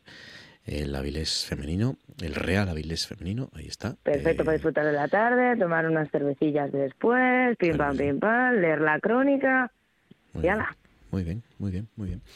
Bueno, venga, contadme cosas que, mm, que hayáis visto, que queráis sugerir, que queráis proponer, que hayáis visitado, que hayáis leído, que hayáis visto o que queráis eh, proponer que la gente vea o que no vea o que no vaya a visitar. Amanda, ¿qué tienes por ahí? Pues, pues, ¿os lo creeréis o no? Pero, a ver, es verdad que esta semana no fui al cine porque tuve que elegir entre cine y gimnasio y, pues bueno, mi conciencia dijo, tienes que ir al gimnasio, ¿eh? Amanda, hija, que, que ya vas, ya vas forzada. Ya Entre, vas forzada. entre las palomitas o las pesas. Pero eh, me dio por ver Amor a quemarropa. Esta semana estoy viendo Amor a quemarropa de noche y madre mía lo que me pude reír. Hacía tiempo que no me reía. Amor a tiempo que no me quemarropa. reía tanto viendo una película. Del señor. 93. Madre mía. Eso es. Es verdad que, eh, que bueno, bueno, para que no lo Bueno, haya visto, con es una película que... Eso es, aparece, bueno, y es que aparece también James Gandolfini, que es Tony Soprano. Sí, sí, sí, sí, sí, sí. Está Christian Slater, está Pa- Patricia Arquette, está Gary Oldman, está Dennis Hopper, madre mía, Dennis Hopper, Christoph Walken, Val Kilmer. Qué locura. Sí, señor. Madre Sí, sí, sí. A ver, la película, para quien no la he visto, pues es de un chico que se llama Clarence, que, que bueno, eh, trabaja en una tienda de cómics y, y le gusta mucho ver, ver películas de Kung Fu y celebra su cumpleaños viendo tres películas de Kung Fu, nada más y nada menos, en el cine, él solo, ¿no? Pero eh, su jefe había contratado una a una, a una prostituta para que, bueno, pues, oye, te- tuviese un cumpleaños eh, feliz, ¿eh? si se podía.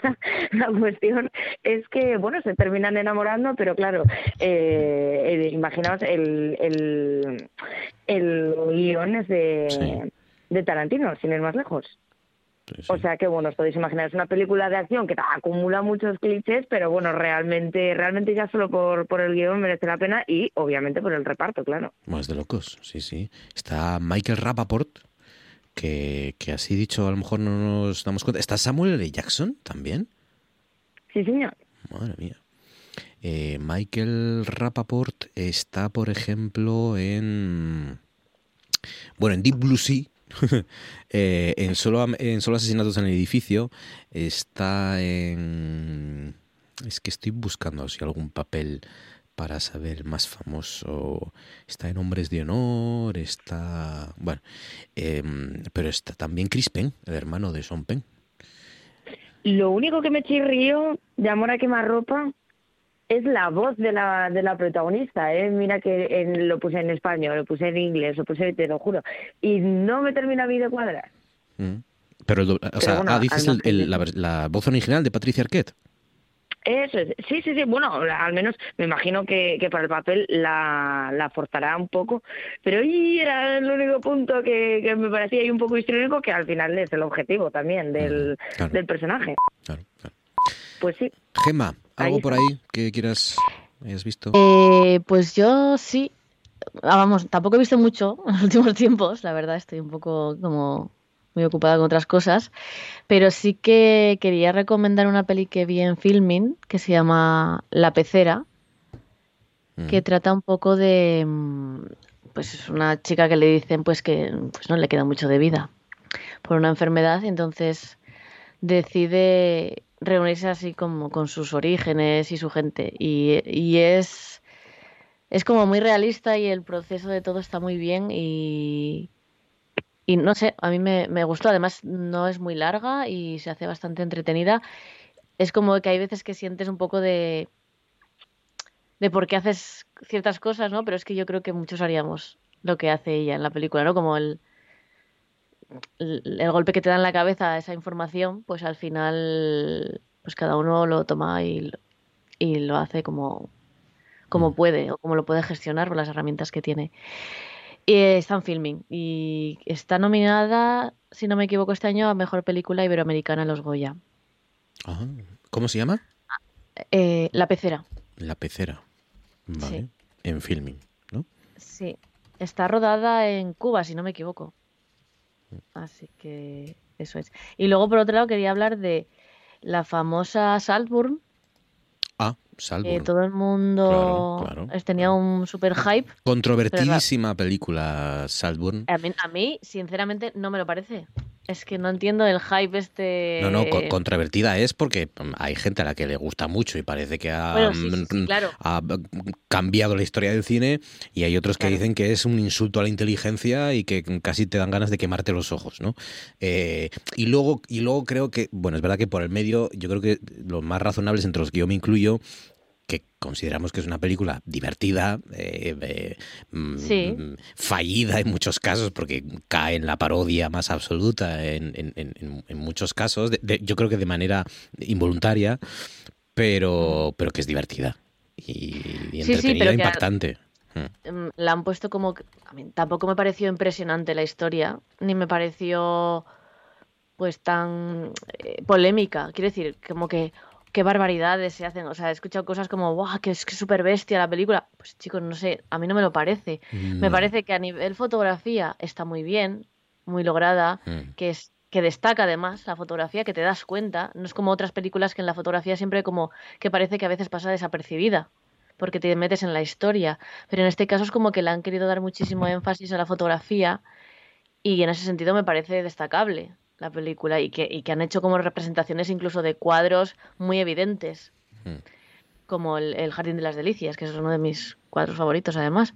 Pero es como... mm, eh, no sé, todo, toda esa polémica que, que he escuchado alrededor no me parece, no me parece una historia súper, em, ¿cómo se dice?, perturbadora, ni nada de eso. No, son no, hay- bastante hay- hay- normal, bueno, normalitas, quiero decir, dentro de lo que es la historia, Sí. no me parece algo que te taladre la cabeza, por así decir. Hay alguna secuencia especialmente provocativa, pero, pero con Sí, pero dentro de lo que ya hemos visto. Claro, Exacto. claro, nada, No nada es algo nuevo. que digas, ¡guau, qué pasada! Mm. No. Sí. Eh, a veces peca de presuntuosa eh, también. Sí, porque- total.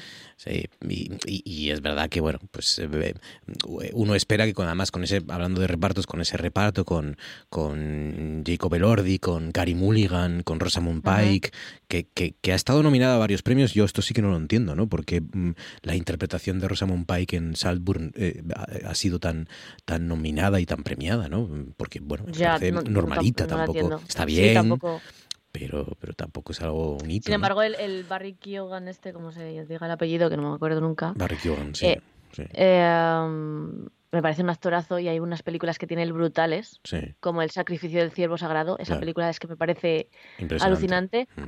Eh, Es su que papel. eh, en esa película, en esa, esa película lleva lo, el rostro de Barry Keoghan y la manera de, de gesticular de Barry Keoghan, que es muy inquietante porque es Sí. la lleva a la perfección, ¿no? Y la Claro. aprovecha al máximo en, en el sacrificio de un ciervo sagrado, este Claro. Láncimos, Yorgos Láncimos. Sí, además es que a mí me pasaba una cosa, que esa película es de mis favoritas. Entonces yo lo veía, me iba todo el rato, o sea, me, mm, me pasaba que lo veía él allí. Comiendo espaguetis. Como solo ver, solo ver a Barry. Keoghan comer espaguetis en el sacrificio de un ciervo sagrado ya, ya te inquieta ya para todo el día. Ya, Ah, ya sí, es sí, es como, es que no se te clava para Sí. siempre eso. Entonces yo verlo en esta película que está muy bien, o sea, él está bien y está muy bien. Al final es como que siempre hace esas- ese, ese personaje un poco turbio, ¿no? Pero, Pero mira, creo eh, eh, es más inquietante, perdona, eh, eh, Barry Keoghan comiendo espaguetis en el sacrificio de un ciervo sagrado que lamiendo el agua que deja su amante en Saltburn, en, en la bañera. O sea, Claro, claro, sí, sí, por eso que digo que incluso es más inquietante para mí en la otra película. Esta es como que la venden como perturbadora y tal, pero él no me parece, o sea, creo que igual no lo han visto en otras, pero es que sinceramente en otras con más sencillez de escenografía y de actuación da mucho más miedo él. Y en esta sí, pues lo pide, la película es como muy estrafalaria, ¿no? Todo, todo el decorado, eh, atrezo, todo lo demás incluso vestuario, todo, eh, y hay cosas que sí que son como, joder, vaya escena, vaya super escena a nivel, eso, escenografía, fotografía, dices, joder, vaya currada que está. Pero es verdad que él en sí, como actor, me inquieta más en otras películas que en esta. Hmm. No, no, y, y- y la película está muy bien, es muy interesante y es muy entretenida y, y además salen un puñado de ricos sufriendo, que esto siempre se agradece, ¿no? Pero, Claro. y muriendo y siendo asesinados, Sí, que esto claro. siempre se agradece también. Sí, Pero, también. pero ya está, Y- o sea, ya, ya está, porque es verdad que sin más, no, no- no- Sí que quería decir que me, me gustó mucho Alison Oliver, que es la chica de eh, Normal People, no, de la otra de Conversaciones con Amigos. Eh, que claro, ahí es una chica súper dulce, como casi inocente, pero a la vez viviendo una época universitaria, no sé qué. Y la ves en esta peli tan descarada y tan así un poco, no sé, tirada ella, muy punky, un poco ella. Sí, sí. Y me gusta porque es todo lo contrario a la imagen que yo tenía de ella de conversaciones con amigos. Entonces, ella creo que, que, que te cambia de registro y te la imaginas siendo otro personaje. Sin embargo, eso, el Bar- Barry, pues como que no, no salgo de, la, de, de otros personajes Hmm. en esta. Y en esta sí que, por ejemplo, Alison Oliver sí que me saca y digo, ah, pues es otro personaje nuevo. Puede, puede que la explicación de, de la repercusión que ha tenido Salgun, que, que yo creo que no es una mala película, eh, que es una buena película, pero, pero, no, ya, no, no es pero ya mala. está. Simplemente que no tiene... Yo creo que la repercusión es porque, bueno, también ha impactado a- a- quizás a una generación que todavía no ha visto eh, pues eh, todo el cine proto- provocativo que se ha hecho y las escenas pues mucho más turbias y, y- y valientes y potentes, pues a lo mejor sí que se han visto impresionados, ¿no? Por, por esta película, pero mm, eso se- por ahí se entiende, ¿no? Que, que una- hay una generación que se haya visto que, ah, pues eso, eh, impresionado. Pero... Mm, pero ya no, no, la película, la parte que ya la hemos visto, porque eh, pues es la historia de un aparente pobre, niño pobre en un colegio de ricos, que luego pues, se venga y demás, pues ya la hemos visto. incluso, eso es, es que incluso el desenlace y la trama en sí está súper vista. Y luego, que... Y, luego que aparece una chorra, vamos, que aparece desnudo eh, en ese final. Bueno, y el, y el, momento tumba me parece, eso me parece un, Eso sí que mira, es lo más turbio que me parece de la película. Un desnudo integral, que esto es verdad que tampoco es muy habitual en las películas estadounidenses, pero, pero bueno, ya está. También esto, esto ya con Almodóvar lo hemos visto mucho ya, y cosas peores o, mejores. pero, pero sí, sí.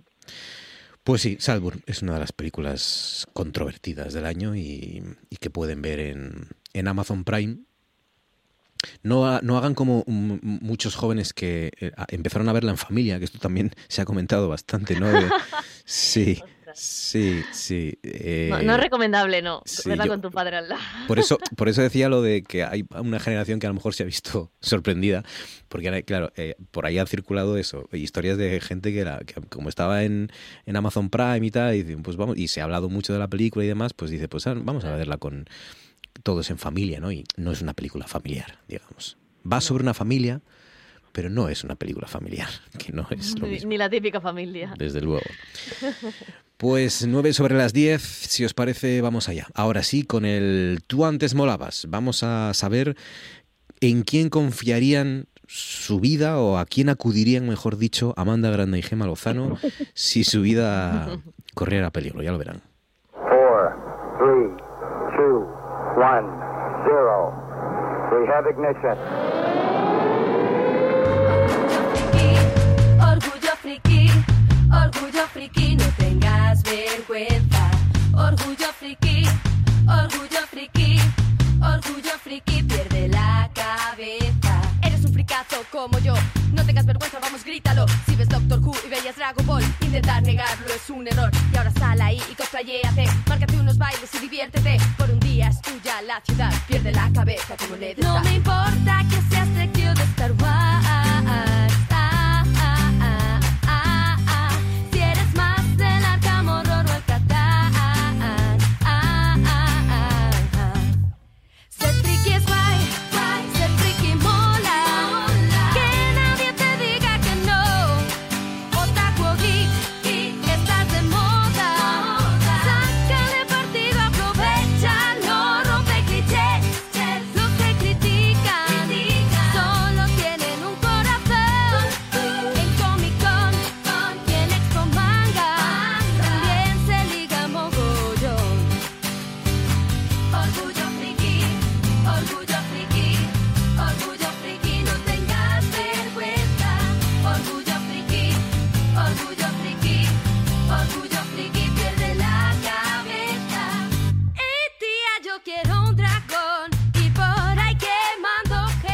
Vamos allá. Vamos a ver y a comprobar em, en ese caso, en ese supuesto de que sus vidas corrían peligro, que también pueden ser la vida física o a lo mejor la vida laboral o la vida sentimental, quién sabe, ¿no? Eh, al final esto es dejar a la imaginación que siga su curso. Amanda, primera elección. ¿A quién has elegido para...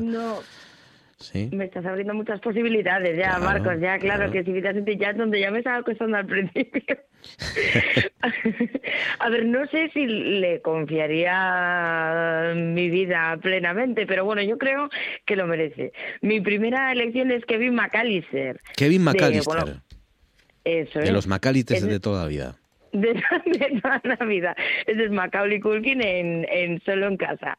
Ese es porque si un niño de 8 años es capaz de, de liar esto y, y, de no tener miedo ante ladrones, de quedarse eso completamente solo y cumplir su sueño al final, ¿no? Que era, que era vivir solo y salir indemne del asunto, pues yo la verdad que la verdad que le, le entrego le entrego mi alma, si hace falta. Así que vamos a ver una de las escenas más icónicas. Lárgate de aquí. De acuerdo, Johnny. Pero ¿y mi dinero? ¿Qué dinero? si me ha dicho que tienes pasta para mí. Y es cierto. ¿Cuánto dinero te debo? si dice que el 10%.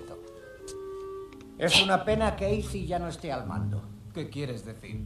Está arriba. dándose un baño. Te avisará cuando salga. Eh, mira lo que voy a darte, serpiente. ¿Serpiente? Voy a darte 10 segundos para que saques tu feo, gordo y asqueroso trasero de mi casa antes de que te llene de plomo. Espera, Johnny, lo siento. Me voy. Uno, dos, diez.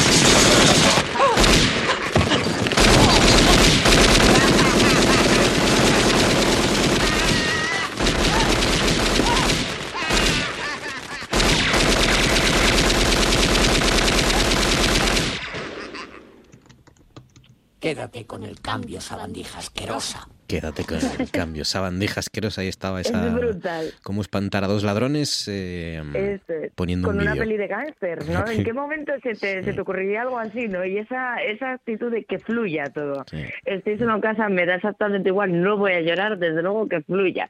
Yo la verdad que soy bastante fan. Pues eh, la primera, ya ven, esto acaba de empezar y Amanda Granda mm, confiaría su vida a un niño de 8 años. Eh, y esto solo... es probable que manejase, Además, manejase la situación además, mejor que además un niño de 8 años de familia pija, porque si dices tú, bueno, un niño de 8 años, yo qué sé, de, de barrio, que ya- ya tiene ya, uh, ¿no? Una, ya tiene calle, ¿no? Pues todavía, pero claro, es que Kevin. No te McAllister... creas tú que una, lo cortés no quita lo valiente, Sí. eh, siempre, Marcos, ¿eh? Los hay, los hay grillillas, ¿eh? Por No cierto, te creas. por cierto, que hace unas semanas, eh, pues esta gente que tiene mucho tiempo libre, eh, hace unas semanas se encargaron de calcular la fortuna de la familia McAllister. No Por, creer. sí, sí, sí, sí. Y consultaron incluso la Reserva Federal del Banco de Chicago para contrastar eh, cuánto valía, por ejemplo, el coste de la mansión de la familia McAllister, eh, el precio real de esa casa que está en Illinois, eh, actualmente está entre los 2,3 millones de dólares. Pero ¿y la ley de protección de datos aquí dónde está? Esto da igual, esto es Estados Unidos. Es la- la lista, ¿cómo se llama la lista eh, de para bloquear los números de spam? Ah, sí, la lista. La sí. lista. NOC. Bueno, Eh, se necesitarían unos 730 mil dólares de ingresos al año hoy en día para mantener esa casa. En los años 90 han calculado se hubiese necesitado 305 mil dólares al año de ingresos para sostener esa casa. Eh, sí, sí. Eh, ahora mismo comprar esa casa costaría 2 millones de dólares y al año 660 mil euros de ingresos. Así que mm, los McAllister, eh, digamos que estaban en una posición privilegiada, ¿no? lo que pasa es que aquí se me abre se me abre una encrucijada, ¿eh? Ojo. con entre entre las elecciones porque dentro de si no recuerdo mal porque se me puede estar yendo la pelota pero si no recuerdo mal eh, otra de otro de los personajes a los que acudiría si estuviese en mucho peligro aparece en solo en casa y, y es es uno de los ladrones. De los ladrones, así es, así es. Efectivamente, Eh, y no le sale bien la jugada. O sea que aquí ya se me abre un debate, ¿ves? Así es va- demasiada esta pregunta para mí. Así va la cabeza de Amanda Grandas. Si no fuera suficiente confiar su vida en un niño de 8 años, la segunda opción es que confiaría su vida, eh, lo que no sé si es al personaje o al actor, ¿no? O a los personajes que ha encargado el actor Joe Pesci, que es uno de los actores, efectivamente, de, del- de Solo en Casa, uno de los dos ladrones, y junto a Daniel Stern, que es el otro, que yo creo que es el que se lleva la peor parte, el alto, pero, pero Joe Pesci recibe lo suyo y has elegido entonces a Joe Pesci, ¿no? Como segunda opción para confiar tu vida, Amanda. ¿Por qué? Malas decisiones desde 1998, Marcos. Sí. No, no, no podemos pedir. ¿Y por qué entonces Joe Pesci? Cuéntanos. Hombre, cuando llegue la segunda elección lo contaremos, Adelante, vamos, va- allá, vamos allá con ella. No esperemos más. Venga. Amanda. Pues a ver, eh, bueno, lo, lo veremos en, en, uno, en uno de sus monólogos y de sus amenazas más chulas en Casino, pero efectivamente, a ver, Joe Pesci en, en cualquiera de, de sus amenazas está celestial. A mí realmente, porque puedes tener sangre fría, ¿no? Cuando eres un gángster deberías tenerla, incluso, pero el descaro que tiene Joe Pesci a mí curiosamente me deja muy tranquila. El descaro de Joe Pesci te deja tranquila, ¿no? Sí, sí, sí, sí, sí, dice las cosas muy seguro de sí mismo y esa gente no se suele equivocar. Podrías devolverme las llamadas. Escucha, Nicky, ya hemos hablado de esto. Eh, te expliqué muy claramente que existía la posibilidad de que sufrieras algunas pérdidas. Ya. Quiero que me devuelvas mi dinero. ¿Qué vas a hacer? ¿Retorcerme un brazo? ¿Sabes? Creo que tienes una imagen equivocada de mí. Y lo menos que puedo hacer es explicarte exactamente cómo funcionó. Por ejemplo, mañana me levantaré pronto y me daré un paseíto hasta tu banco. Luego entraré a verte y... Si no tienes preparado mi dinero, delante de tus empleados te abriré tu puta cabeza. Y cuando cumpla mi condena y salga de la cárcel, con suerte, tú estarás saliendo del coma. ¿Y qué haré yo? Te volveré a romper la puta cabeza. Porque yo soy idiota. Y a mí lo de la cárcel me la suba. A eso me dedico. Así funciona yo. Y yo sé cómo funcionas tú. Jodes la pasta a la gente y ni te inmutas. No puedes hablarme. Escucha, puerco irlandés. Tienes mi dinero paralizado. Dámelo, lo que te voy a paralizar es el cerebro. Sam. No metas a Sam, esto es personal. Iré a verte por la mañana. Intenta joderme, foca sebosa. Tú intenta joderme. ¿Lo habrá cogido? ¿Tú qué haces? Ese es un tipo decente. No puedes amenazarle de esa forma. Irá corriendo al FBI. Que les den por el culo. Ese cabrón lleva tres semanas dándome esquinazo. ¿Y a ti qué te pasa? ¿Ahora vas a decirme qué tengo que hacer? Yo no voy a decirte nada, pero aquí... Oye, te lo compro, ¿eh? Te lo compro. Sí, sí, sí. Eh, Cuando vas a. ne- Yo iría a negociar un contrato con Joe Pesci. Sí, sí, sí. Eh, Es que eh, Sí. si algo si algo está claro es que en, en- en ningún momento pensaría en las consecuencias, que es el punto número uno. O sea, si mi vida corre peligro, espero que nadie reflexione acerca de los pros y los contras de dicha situación. o sea que es el punto número uno. Da igual que lo veas en uno de los nuestros, que en casino da exactamente igual. El, el colmo. 80 años, ¿eh? A lo tonto. Joe Pesci, 80 Buah, años. No me digas eso. Sí, sí, sí. Eh, haciendo, sobre todo de gángster, eh, bueno, casi hasta, hasta el final. Yo creo que lo último que ha hecho es el irlandés, ¿no? Eh, no sé si ha hecho más. el Sí, también. sí, sí. Pero, pero de todo. To- Toro Salvaje era una vez en América. Arma Letal 2, por ejemplo, también. eh, uno de los nuestros, por supuesto. Casino, que es el fragmento que hemos escuchado. Em, es tremendo, tremendo. Mira, en, con Arma Letal 4 estuvo nominado a los premios Razzie, a los anti-Oscars del cine. Y, ese tándem con Robert De Niro. Pues Joe Pesci en Casino, la segunda elección de Amanda Granda. Gema, ¿a quién confiarías tu vida o a quién acudirías en el caso de que tu vida corriera peligro? Pues yo he escogido a dos mujeres que son dos tipos de salvadoras diferentes. Porque claro, una es como más psicológica, que, bueno, ambas tienen un poco de todo, ¿no? Pero otra es más física, que es la primera que he escogido, que es Villanelle, la- una de las protagonistas de Killing Eve, de la serie británica, no sé si la habéis visto, pero... Yo he visto la primera temporada. recomiendo, pero Mm. muchísimo, A para mí mí es de mis la favoritas. la primera temporada me gustó mucho y no sé por qué no me puse con la segunda, la verdad. Pues tienes que ponerte. Mm. Porque son. Bueno, es, es más de lo mismo, pero que. Pero es que es como. Es tan, tan. Son tan buenas las dos. Te iba a preguntar, te iba a preguntar, tu, tu persona, el personaje que eliges es la psicópata, pero claro, es que ahí son un poco psicópatas las claro. dos. Pero bueno, sí, Sí, la, la psicópata evidente, la original, más- la asesina Exacto, original, La, sí. la- la que se supone que es la psicópata. Pero Villanelle es que es un personaje que, que, que, bueno, que a mí me, me parece que es brutal porque, y una cosa que tiene muy graciosa es que todo es una asesina a sueldo, para que el que no lo sepa, es una asesina a sueldo, que gasta todo su dinero, el único vicio que tiene es, es gastárselo en moda. Entonces se lo gasta constantemente en moda. Pero no la escojo por eso, sino que la escojo por, por un poco por porque tiene como un humor negro mientras mata gente. Que, que a mí me parece, yo como amante del humor negro, pues es que me parece maravillosa. Y, y me hace mucha gracia porque hay descripciones de, de ella, ¿no? Sobre los críticos de cine que la describen como una maníaca asesina tan encantadora como psicópata. Y, y no sé, creo que es, que es, que es muy astuta, además, que, que es como muy es- escurridiza, que no la acaban de pillar nunca y que es como muy hábil. Entonces me parece que es una persona muy hábil y que mientras es hábil defendiéndome, matando gente, mientras me hace humor, pues creo que sería perfecta para salvarme físicamente. Y bueno, ya, psicológicamente también. Así suena Killing Eve. ¿Cómo me matarías si pudieras? Em, ¿Tirándote por las escaleras? No, en serio, te descubrirían de inmediato. no lo sé. Te mataría elogios. Vale. ¿Tú cómo lo harías? Te paralizaría con saxitoxina y te asfixiaría dormido.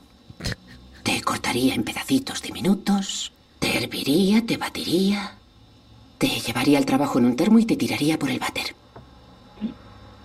Sí que le has dado vueltas. Esta es, esta es Sandra Oh, ¿no?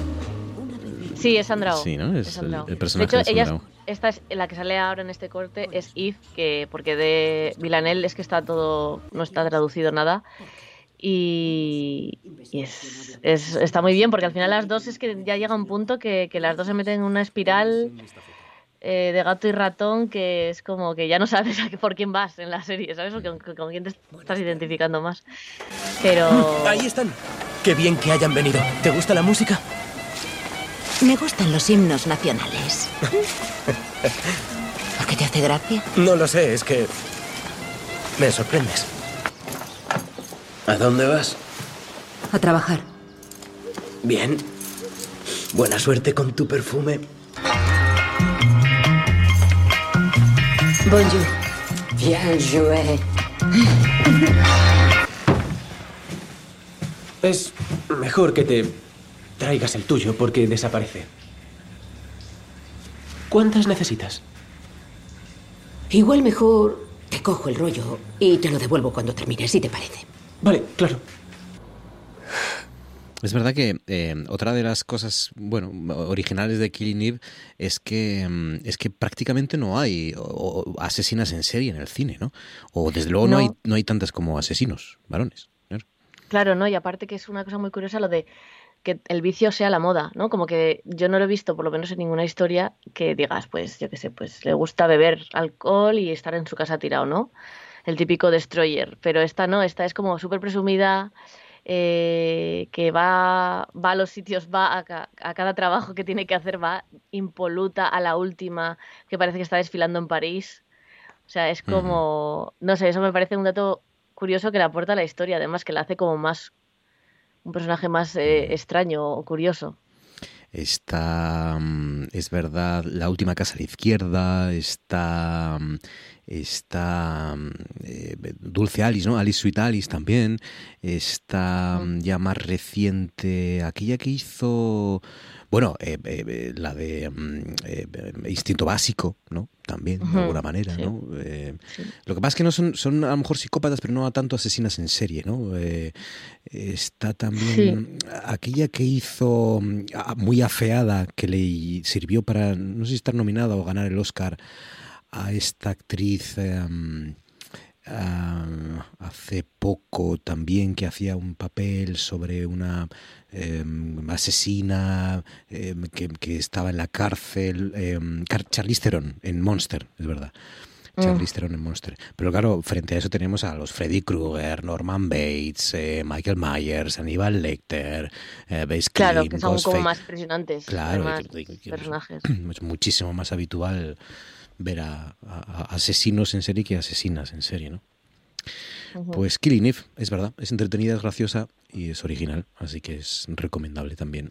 Y hay, y hay buenas interpretaciones. Em, ¿Cuál es tu cuál es tu segunda, no, tu última elección, Amanda? Tu Pues tercera mi y última última. lección es verdad que la saco a colación muchas veces, pero nunca me cansaré de hacerlo. Por supuesto, Xena, la princesa guerrera, sí señor. Ahí está.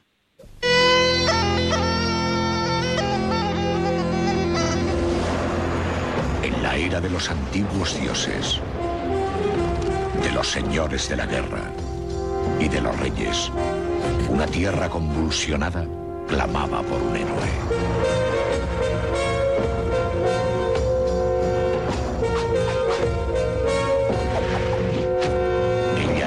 Sena, una temible princesa forjada en el calor de la batalla.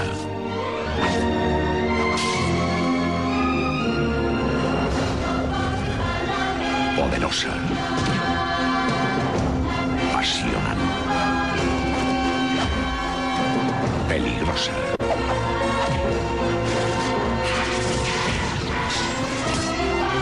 Su valentía cambió el mundo. Sena, la princesa guerrera. Ahí está. Que, que tal y como Mientras empieza, sí. tal y como empieza, podría ser Xena la princesa gallega, ¿no? Porque soy una gaita por ahí al principio. Sí, total, qué fuerte la banda sonora, no me acordaba Yo de tampoco, sí, sí. Parece que Ca- Carlos Núñez, ¿no? Con, con la gaita ahí Total, acompañando a- total. a, Pues la verdad que es un personaje que, bueno, hasta me, me trae emocioncilla y todo, ¿eh? De pensarlo, pero yo recuerdo que de pequeña, bueno, me lo dice mucho mi madre, siempre me llama Sena, la pobre, pues oye, esa esperanza que tiene no, no es la misma que tengo yo, pero, pero yo de pequeña, vamos, sentía una admiración por este personaje brutal y, y bueno, y así sigue siendo. Que curiosamente, bueno, que la serie es un spin-off de Hércules, en principio para mí tiene, vamos, muchísimo más protagonismo Sena del que tendrá Hércules nunca jamás, pero curiosamente eh, Tarantino precisamente se declaró fan de, de esta serie en, en el documental Double Dare que era sobre pues mujeres especialistas en bueno en, en escenas de, de acción no que trabajaban como dobles de riesgo en Hollywood y, y bueno contó con con, con testimonios eh, de, de Tarantino y, y precisamente de Lucy Lawless también es que le que, pega además mucho. te llamas Lucy Sin Ley a ver vamos a ver Ah, claro, Lucy Vamos. Lowless es el, eh, claro, el nombre de la, de la actriz, es verdad. Sí, sí, sí. Eh, Lucille Frances Ryan, más conocida como Lucy Claro. Lowless. Lu- Lucía Claro, después al casarse eh, cogió el, el apellido, claro. Lucía sin ley. Pero, pero bueno, obviando ese dato de que no sea suyo desde, desde el inicio, vamos, es que me parece, me parece brutal. Sí, sí. Sí, es verdad, y tampoco estábamos muy acostumbrados a ver una, a una mujer repartiendo leña, ¿no? De esa manera Claro. y, y- y con esa especie de, de, de- de boomerang, o qué rayos tenía, una especie de... Sí, era un boomerang, sí, sí, Sí, y es ¿no? verdad que, claro, marcó un antes y un después en el tema de las, de las superheroínas, ¿no? El hecho de que se desarrollase la imagen de, de heroína como tal. Y sobre todo también, pues, con, con esa amistad ambigua, ¿no? Que se especulaba con, ¿cómo se llamaba la amiga? Clarence, Gabriel. ¿no? Ah, Gabriel. Gabriel. Mm. No ¿Sí? sé ¿Tú crees que había ahí... ¿Sí? ¿Tensión sexual con Gabriel? Tema que te quema. ¿Sí? Hombre, sí, yo creo ¿Sí? que un poco de salseo. A ver, no nos viene mal pensar que haya salseo. Ah, mira. yo, yo creo que sí, que había salseo. De hecho, sí. en su momento, eh, en Universal yo creo que se especuló también sobre la idea de terminar eh, declarándolo, ¿no? En la propia serie, de terminar haciéndolo, mm, bueno, haciéndolo visible, pero que no se atrevieron, claro, en aquel momento no, no era tan, tan habitual, no estaba tan normalizado como, como está ahora el tema LGTB, y mucho menos entre mujeres, claro. Mm, No lo había visto así, mira. eh, un, nueva, un nuevo prisma para mí, de, para ver Xena, la princesa guerrera, claro, claro. Sí, sí, lo estoy leyendo aquí. di- Dice, mm, eh, acabó de- convirtiéndose en una serie que marcó a toda una generación, dice, en especial para el colectivo LGTB mm, Plus, el cual vio en la protagonista de la serie un símbolo, ya que llevó a la aventura una amistad demasiado estrecha entre dos mujeres, dice aquí La Vanguardia. Alejandro Mm. Mejías, demasiado estrecha. Yo no la veía No demasiado lo hubiera estrecha. pensado nunca, la Yo verdad. tampoco, la verdad. Me pareció una, una amistad muy sanota. Pero bueno. Hay que Eh, especular con todos los prismas. También es verdad que, oye, bueno, Sí, pues sí. la, igual la vanguardia vea una amistad más estrecha de lo, de lo, de lo habitual. Sí. Sí, los periódicos convencionales ven cosas estrechas, demasiado estrechas en todos lados, ¿no? Muchas veces. sí. Pues. Pues. Ah, pues mira, eh, pues Lucy Lawless descubrió que era bisexual. dice- leo aquí. en la misma de loca, no se equivoca. Claro, claro, claro. Y sobre el regreso de Sena dice que eh, se han, se ha- le han insistido en varios proyectos para traer de vuelta a la princesa guerrera, pero que ninguno ha llegado a buen puerto. Así que dice que ella que le gustaría, aunque ella no pudiera encarnar ese papel otra vez, que le encantaría formar parte del proceso de casting para elegir a la digna sucesora, a su digna sucesora. Pues no, vamos a dejar a Xena ya en paz, que ya Sí, la verdad es que no, no cinco o seis no aporta, temporadas. ¿no? ¿no? Claro. A su digna sucesora, ¿eh? Ojo ahí, ¿eh? Ojo, ¿eh? Hombre, su sucesora está- como Xena. Estas divas de antes no son cualquiera. Pues mira, os voy a contar a quién elegiría yo, eh, a quién acudiría yo si mi vida corriera peligro. Eh, y es un personaje reciente porque es un profesor, es un profesor de, mm, de historia antigua además, y es un tipo que tiene un ojo pipa, que, que fuma en, sí, que fuma en pipa, que huele mal, porque tiene un problema a su organismo eh, que, que, hace que, que, sobre todo pues con el sudor al final del día huele, huela muy mal y que es un tipo desagradable que cae mal a sus compañeros de escuela, que cae sobre todo mal a sus alumnos, pero que es un tipo sabio, entrañable y que es uno de los protagonistas de la película Los que se quedan encarnado este personajazo, este profesor Cascarrabias por Paul Giamatti, que si nada lo evita es el favorito para llevarse el Oscar en esta nueva edición al mejor actor secundario. Este año solo se quedan cuatro chicos. Y al menos finge ser un ser humano. El señor Hannam no es fácil de querer. ¿Es que cree que quiero ser su niñera? Podría pasarme las vacaciones leyendo novelas de misterio. Pero el New York Times, Vanity Fair, Entertainment Weekly y los mejores críticos del mundo se están enamorando de los que se quedan. ¡Le castigo otra vez! Creía que los nazis se escondían en Argentina. Silencio, Tali. El director Alexander Payne se reencuentra con Paul Giamatti por primera vez desde Entre Copas. Y el resultado es pura magia cinematográfica. Hola, guapo. ¿Quieres compañía? Por fin llegamos a lo interesante. Los que se quedan es una de las mejores obras de Alexander Payne. Es divertidísima e irresistiblemente entretenida. Un 10 rotundo. ¡Ayuda! Eres inestable y beligerante. ¿Estás mirándome el escote? No. Sí. Tienes tiempo de enderezar las cosas. Yo iba a decirle lo mismo. Los que se quedan, 3 de enero exclusivamente en cines. Ahí está, los que se quedan, el tráiler de los que se quedan, que, que está en los cines asturianos y es una película, eh, yo no sé si tiene la trascendencia necesaria o la relevancia necesaria, yo creo que no, para, para a lo mejor ser nominada incluso a mejor película en los Oscars, que está nominada, pero, pero sí es una película muy bonita, muy bonita, de estas que sales del cine pues con una sonrisa y, y es eh, muy nostálgica, es tierna, es eh, pues eso, es un cine muy agradable, muy agradable y a veces pues de vez en cuando también presta, ¿no? Ver este tipo de películas, sobre todo lo, mejor es ese personaje, ¿no? que hace Paul Giamatti de este profesor que poco a poco se va dando cuenta de, de, de, de, cómo es, ¿no? Y que tiene que corregir, de, de que, bueno, pues eh, tiene un ojo averiado, sufre de hemorroides, tiene esta enfermedad genética que le hace oler a pescado, es alcohólico, que se me olvidaba, vive amargado, soltero, llama a sus alumnos filisteos y, y, es un tipo muy exigente, pero, pero también en el fondo pues es un tipo honesto y honrado que, que hoy en día tanto escasea, ¿no? Así que es una película, es una, es, un, es como una película, además está, y es un algo que me gustó mucho de los que se quedan, es una película que parece que, que, que encontraron en un sótano porque está todo, todo, todo, desde los créditos, fin, principio hasta el final, la banda sonora, el, el, ese gramaje de la fotografía, de, la, de, de, de, los personajes, del vestuario, todo está hecho como si fuera una película de, eso, de los 70, de los 80, eh, de los años 70 fundamentalmente, y, y, y, es eso, como si hubieran encontrado una película en un sótano y, y de repente la hubieran puesto en los cines, ¿no? Y... Uh -huh. Y ya digo, pues, pues eso. Eh, en un, Pero si tu vida sí. corriera peligro, sí. Marcos, ¿de sí. verdad me lo estás diciendo? Sí, sí. Yo acudiría a este hombre, ojo pipa, alcohólico, y le diría, porque seguro que me va a dar sabios consejos porque es un tipo muy sabio que conoce la historia y que, y que es capaz de, de, cambiar su visión de del mundo.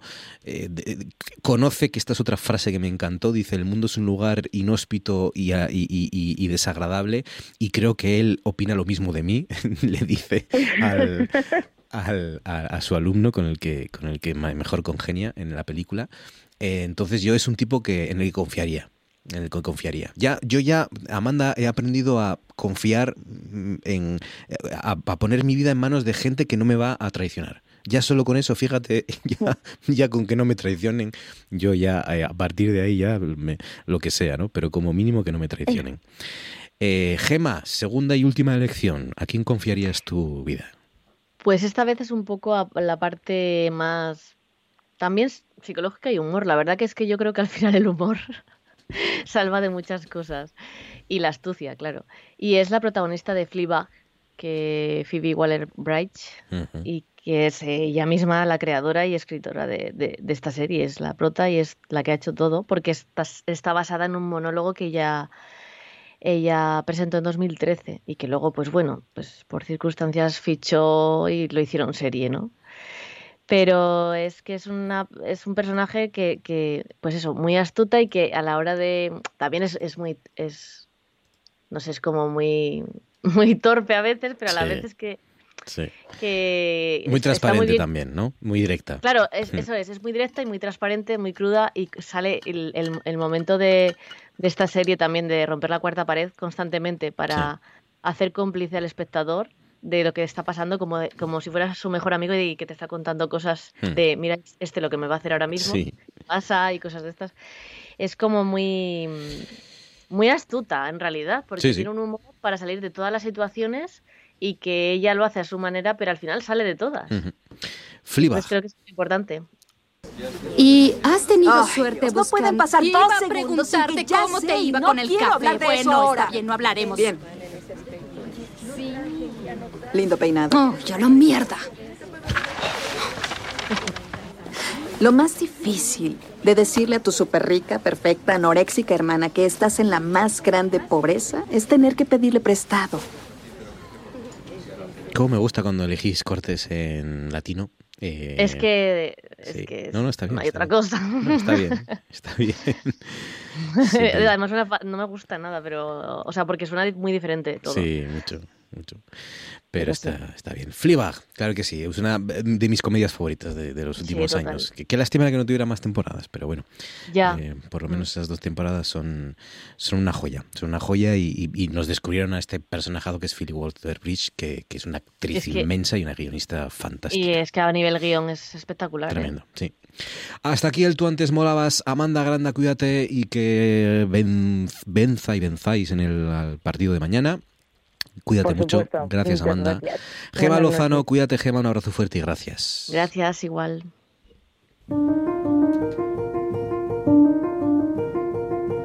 En Noche tras Noche.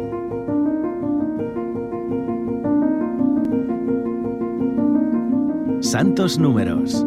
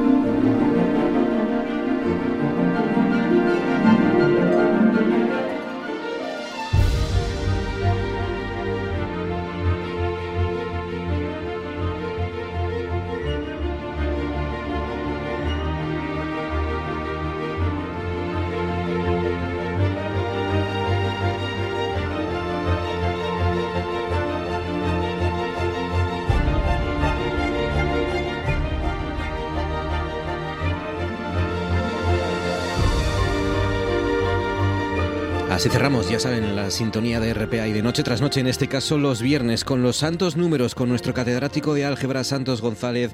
Santos, buenas noches, ¿cómo estás? Muy bien, buenas noches, estupendamente. Bueno, la semana pasada quedamos pendiente de... Bueno, nos empezaste a hablar de esta historia de, de las matemáticas, eh, de alguna parte, de alguna manera, matemáticas amables o matemáticas... eh, Afectivas, Afectivas, afectivas, exacto, sí, sí. Que, que esto es- yo creo que es un concepto, puede ser de 2022, 2021, eh, que, que se, se estableció una especie de ordenación y enseñanzas mínimas de educación y ahí se empezó a hablar de, bueno, de valores cívicos y éticos y además también de esa enseñanza eh, afectiva, de las matemáticas afectivas o algo así, que, eh, claro, como, como casi todo desgraciadamente en la actualidad de este país, se tomó sobre todo a chirigota. eh, ¿no? Los primeros días. Bueno, es, eh, sí, es, vamos a ver, eh, ha, sido obligado el- la, la historia de Pisa para poner un poco en reflexión el, el tema, ¿no? Hoy día todo está en- también en territorio afable, amable, eh, quizás eh, de, juego, ¿no? Y, y bueno, pues es un tema delicado. ¿eh? Yo eh, creo que, que hay que ponerlo en su justa medida. Ni las matemáticas hay que hacerlas una disciplina eh, ogro o una disciplina complicada o la típica disciplina que, que, sirve para seleccionar eh, dramáticamente, pero tampoco mm, el tono afable de que sea una cosa like, porque las matemáticas no son like, es que hay que entenderlo, en, por eso digo, en su justa medida, ¿no? Entonces, eh, bueno, pues esto ha lanzado el debate que ha llevado a que el gobierno de la noche a la mañana ante el fracaso educativo de PISA pues eh, dote 500 millones para para reforzar eh, y, entonces se, malinterpretan las cosas porque eh, qué se va a hacer con ese dinero se van a, duplicar los, los grupos se van a duplicar los horarios se van a reforzar al alumno que va mal se va a atender al alumno que va mal que este es otro tema.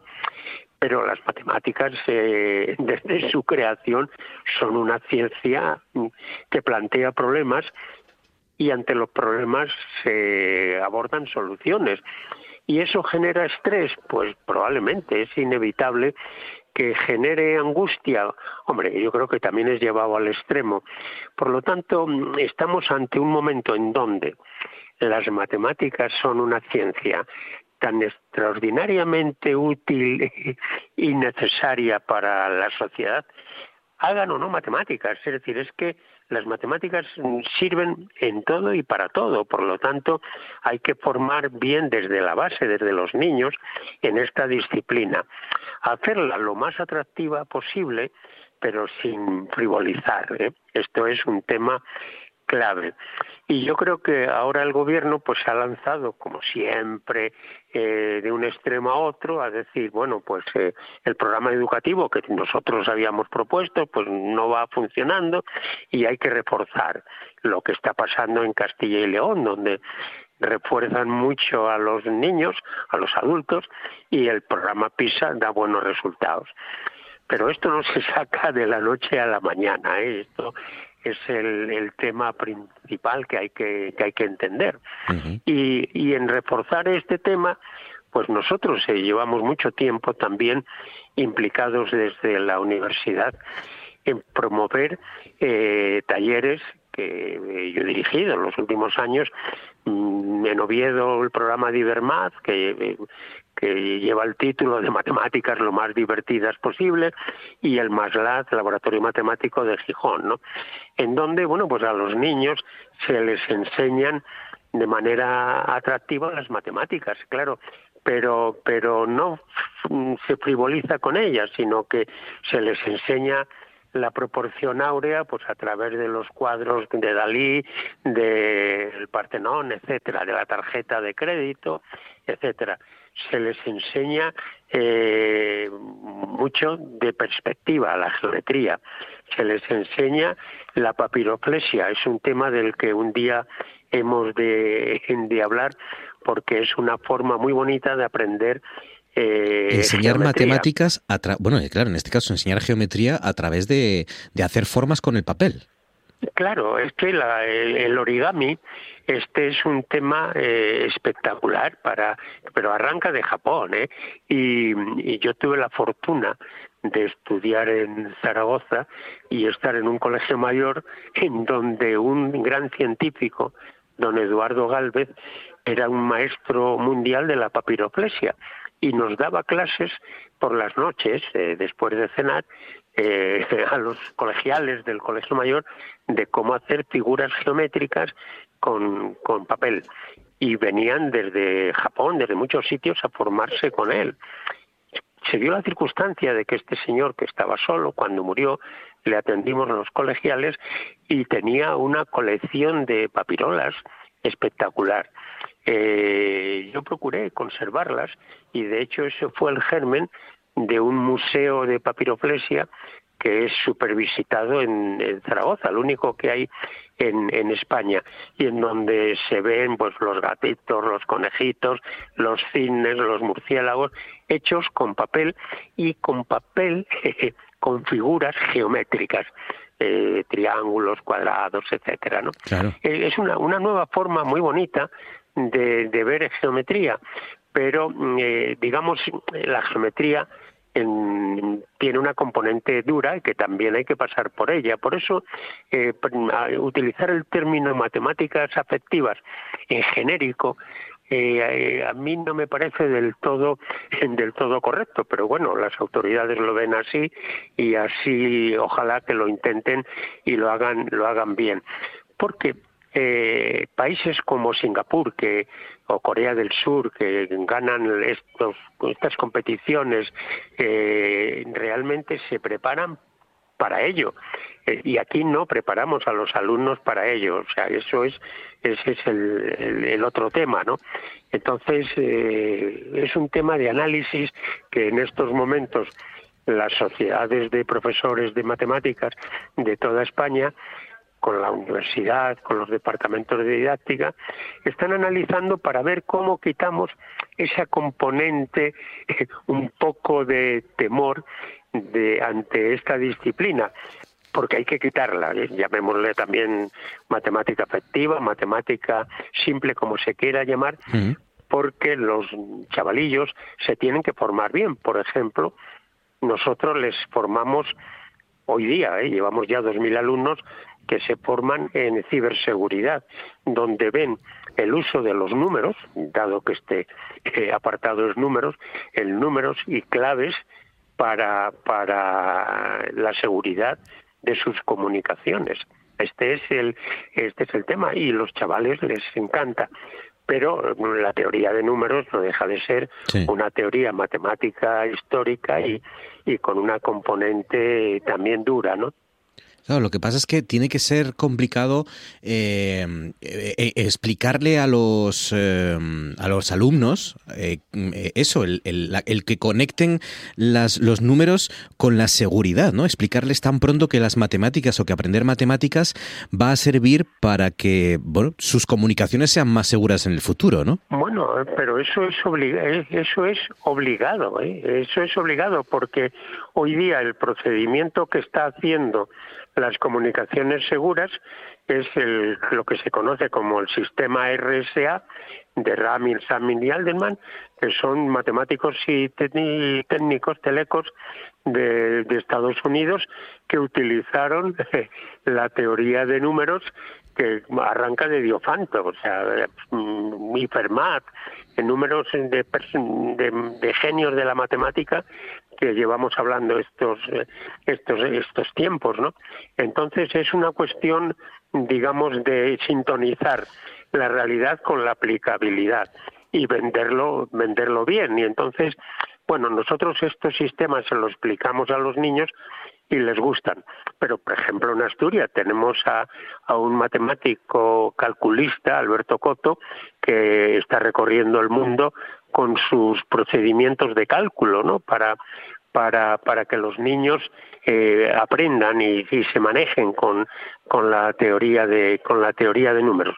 Digo la teoría de números como puedo hablar del programa que hay de geometría de las ciudades, que es sacar a los niños a la calle para que se manejen en el territorio tal, o, o la teoría de fractales, que es una teoría extraordinaria de Mandelbrot, o la teoría de, de, de, Turing. Bueno, yo puedo recomendar mm, varios libros de, en esta dirección que pueden ser muy atractivos para que para que los niños eh, lo aprendan y poco a poco vayan adaptándose, como venimos haciendo, hacia unas matemáticas eh, lo más atractivas posibles. Esta es la definición. Yo creo que más que afectivas, que eso es muy complicado, que sean atractivas, que, que las cosas que se le cuentan se vean las aplicaciones, porque lo que está claro es que detrás de cada tema que se cuenta se tiene la, la aplicación.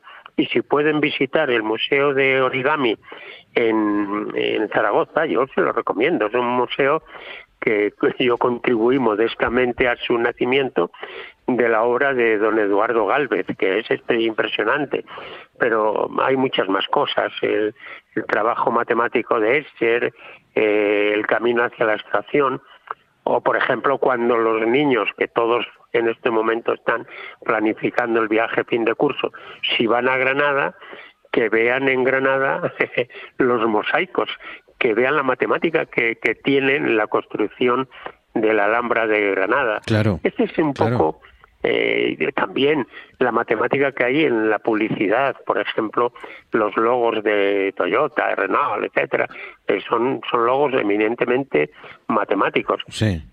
Ni que decir tiene que vean también que admiren la matemática de la simetría.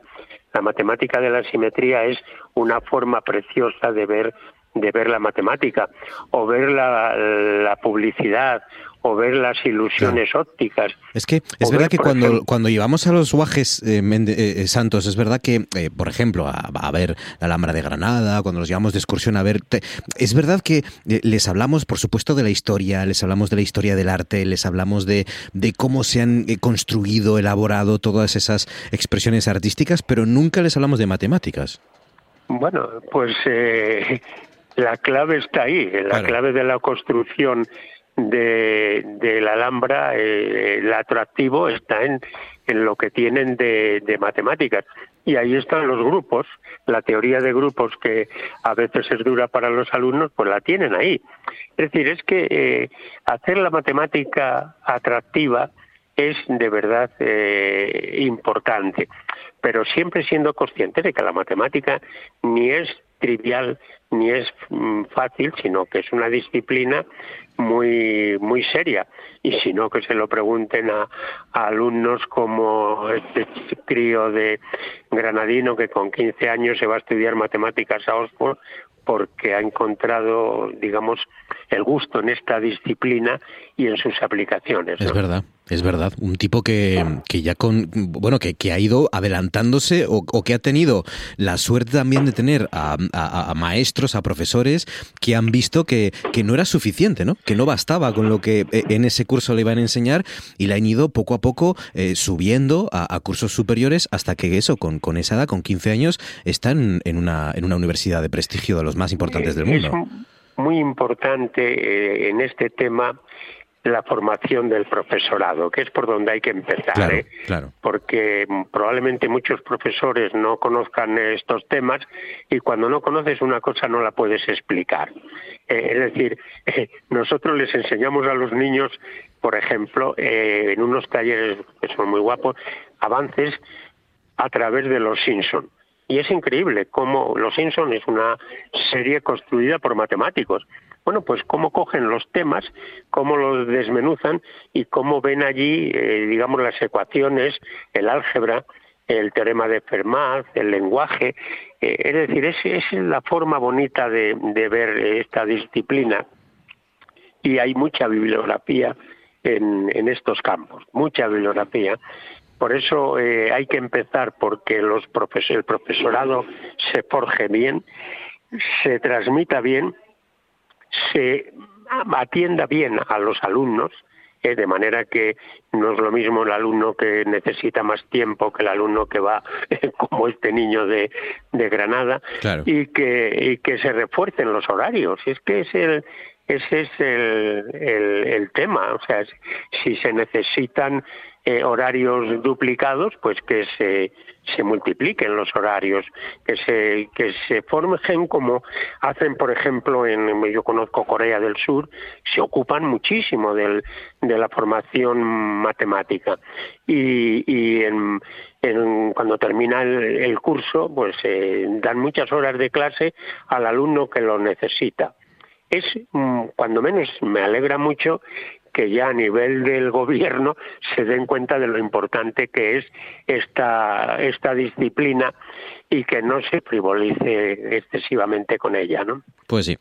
Pues mira, bienvenido sea eh, si efectivamente se, se, cambian cosas y se mm, contribuye a mejorar la situación profesional del, del, profesorado, a formar al profesorado, a reivindicar las matemáticas. Bienvenido sea, ¿no? Si, si, como digo y como decimos y como reivindicamos, sirve para cambiar la manera de enseñar las matemáticas, sirva bueno, esos malos resultados en matemáticas es, es, lo que puede aprenderse, por lo tanto, eh, tomemos nota de lo que representa la palabra, ¿no? Claro. Y nos apuntamos a visitar el Museo del Origami en Zaragoza. Será un placer el que, que yo lo pueda incluso a lo mejor coincidir y contar, porque eh, cuando murió don Eduardo eh, Galvez, eh, el ayuntamiento, en su intento de hacerse, no tenía herederos con el piso, pues lo que había dentro, que eran mm, particularmente papiroflesias o papirolas, pues querían tirarlas, ¿eh? Y, bueno, entre, entre dos personas más y yo nos ocupamos de recogerlas, de guardarlas y montamos una primera exposición en el Colegio Mayor y esto ha sido la antesala después del, del, museo, que es el único que existe, yo creo que en Europa, pero es, pues vienen de todos los sitios. Los japoneses pues están muy interesados en este tema. Pues sí.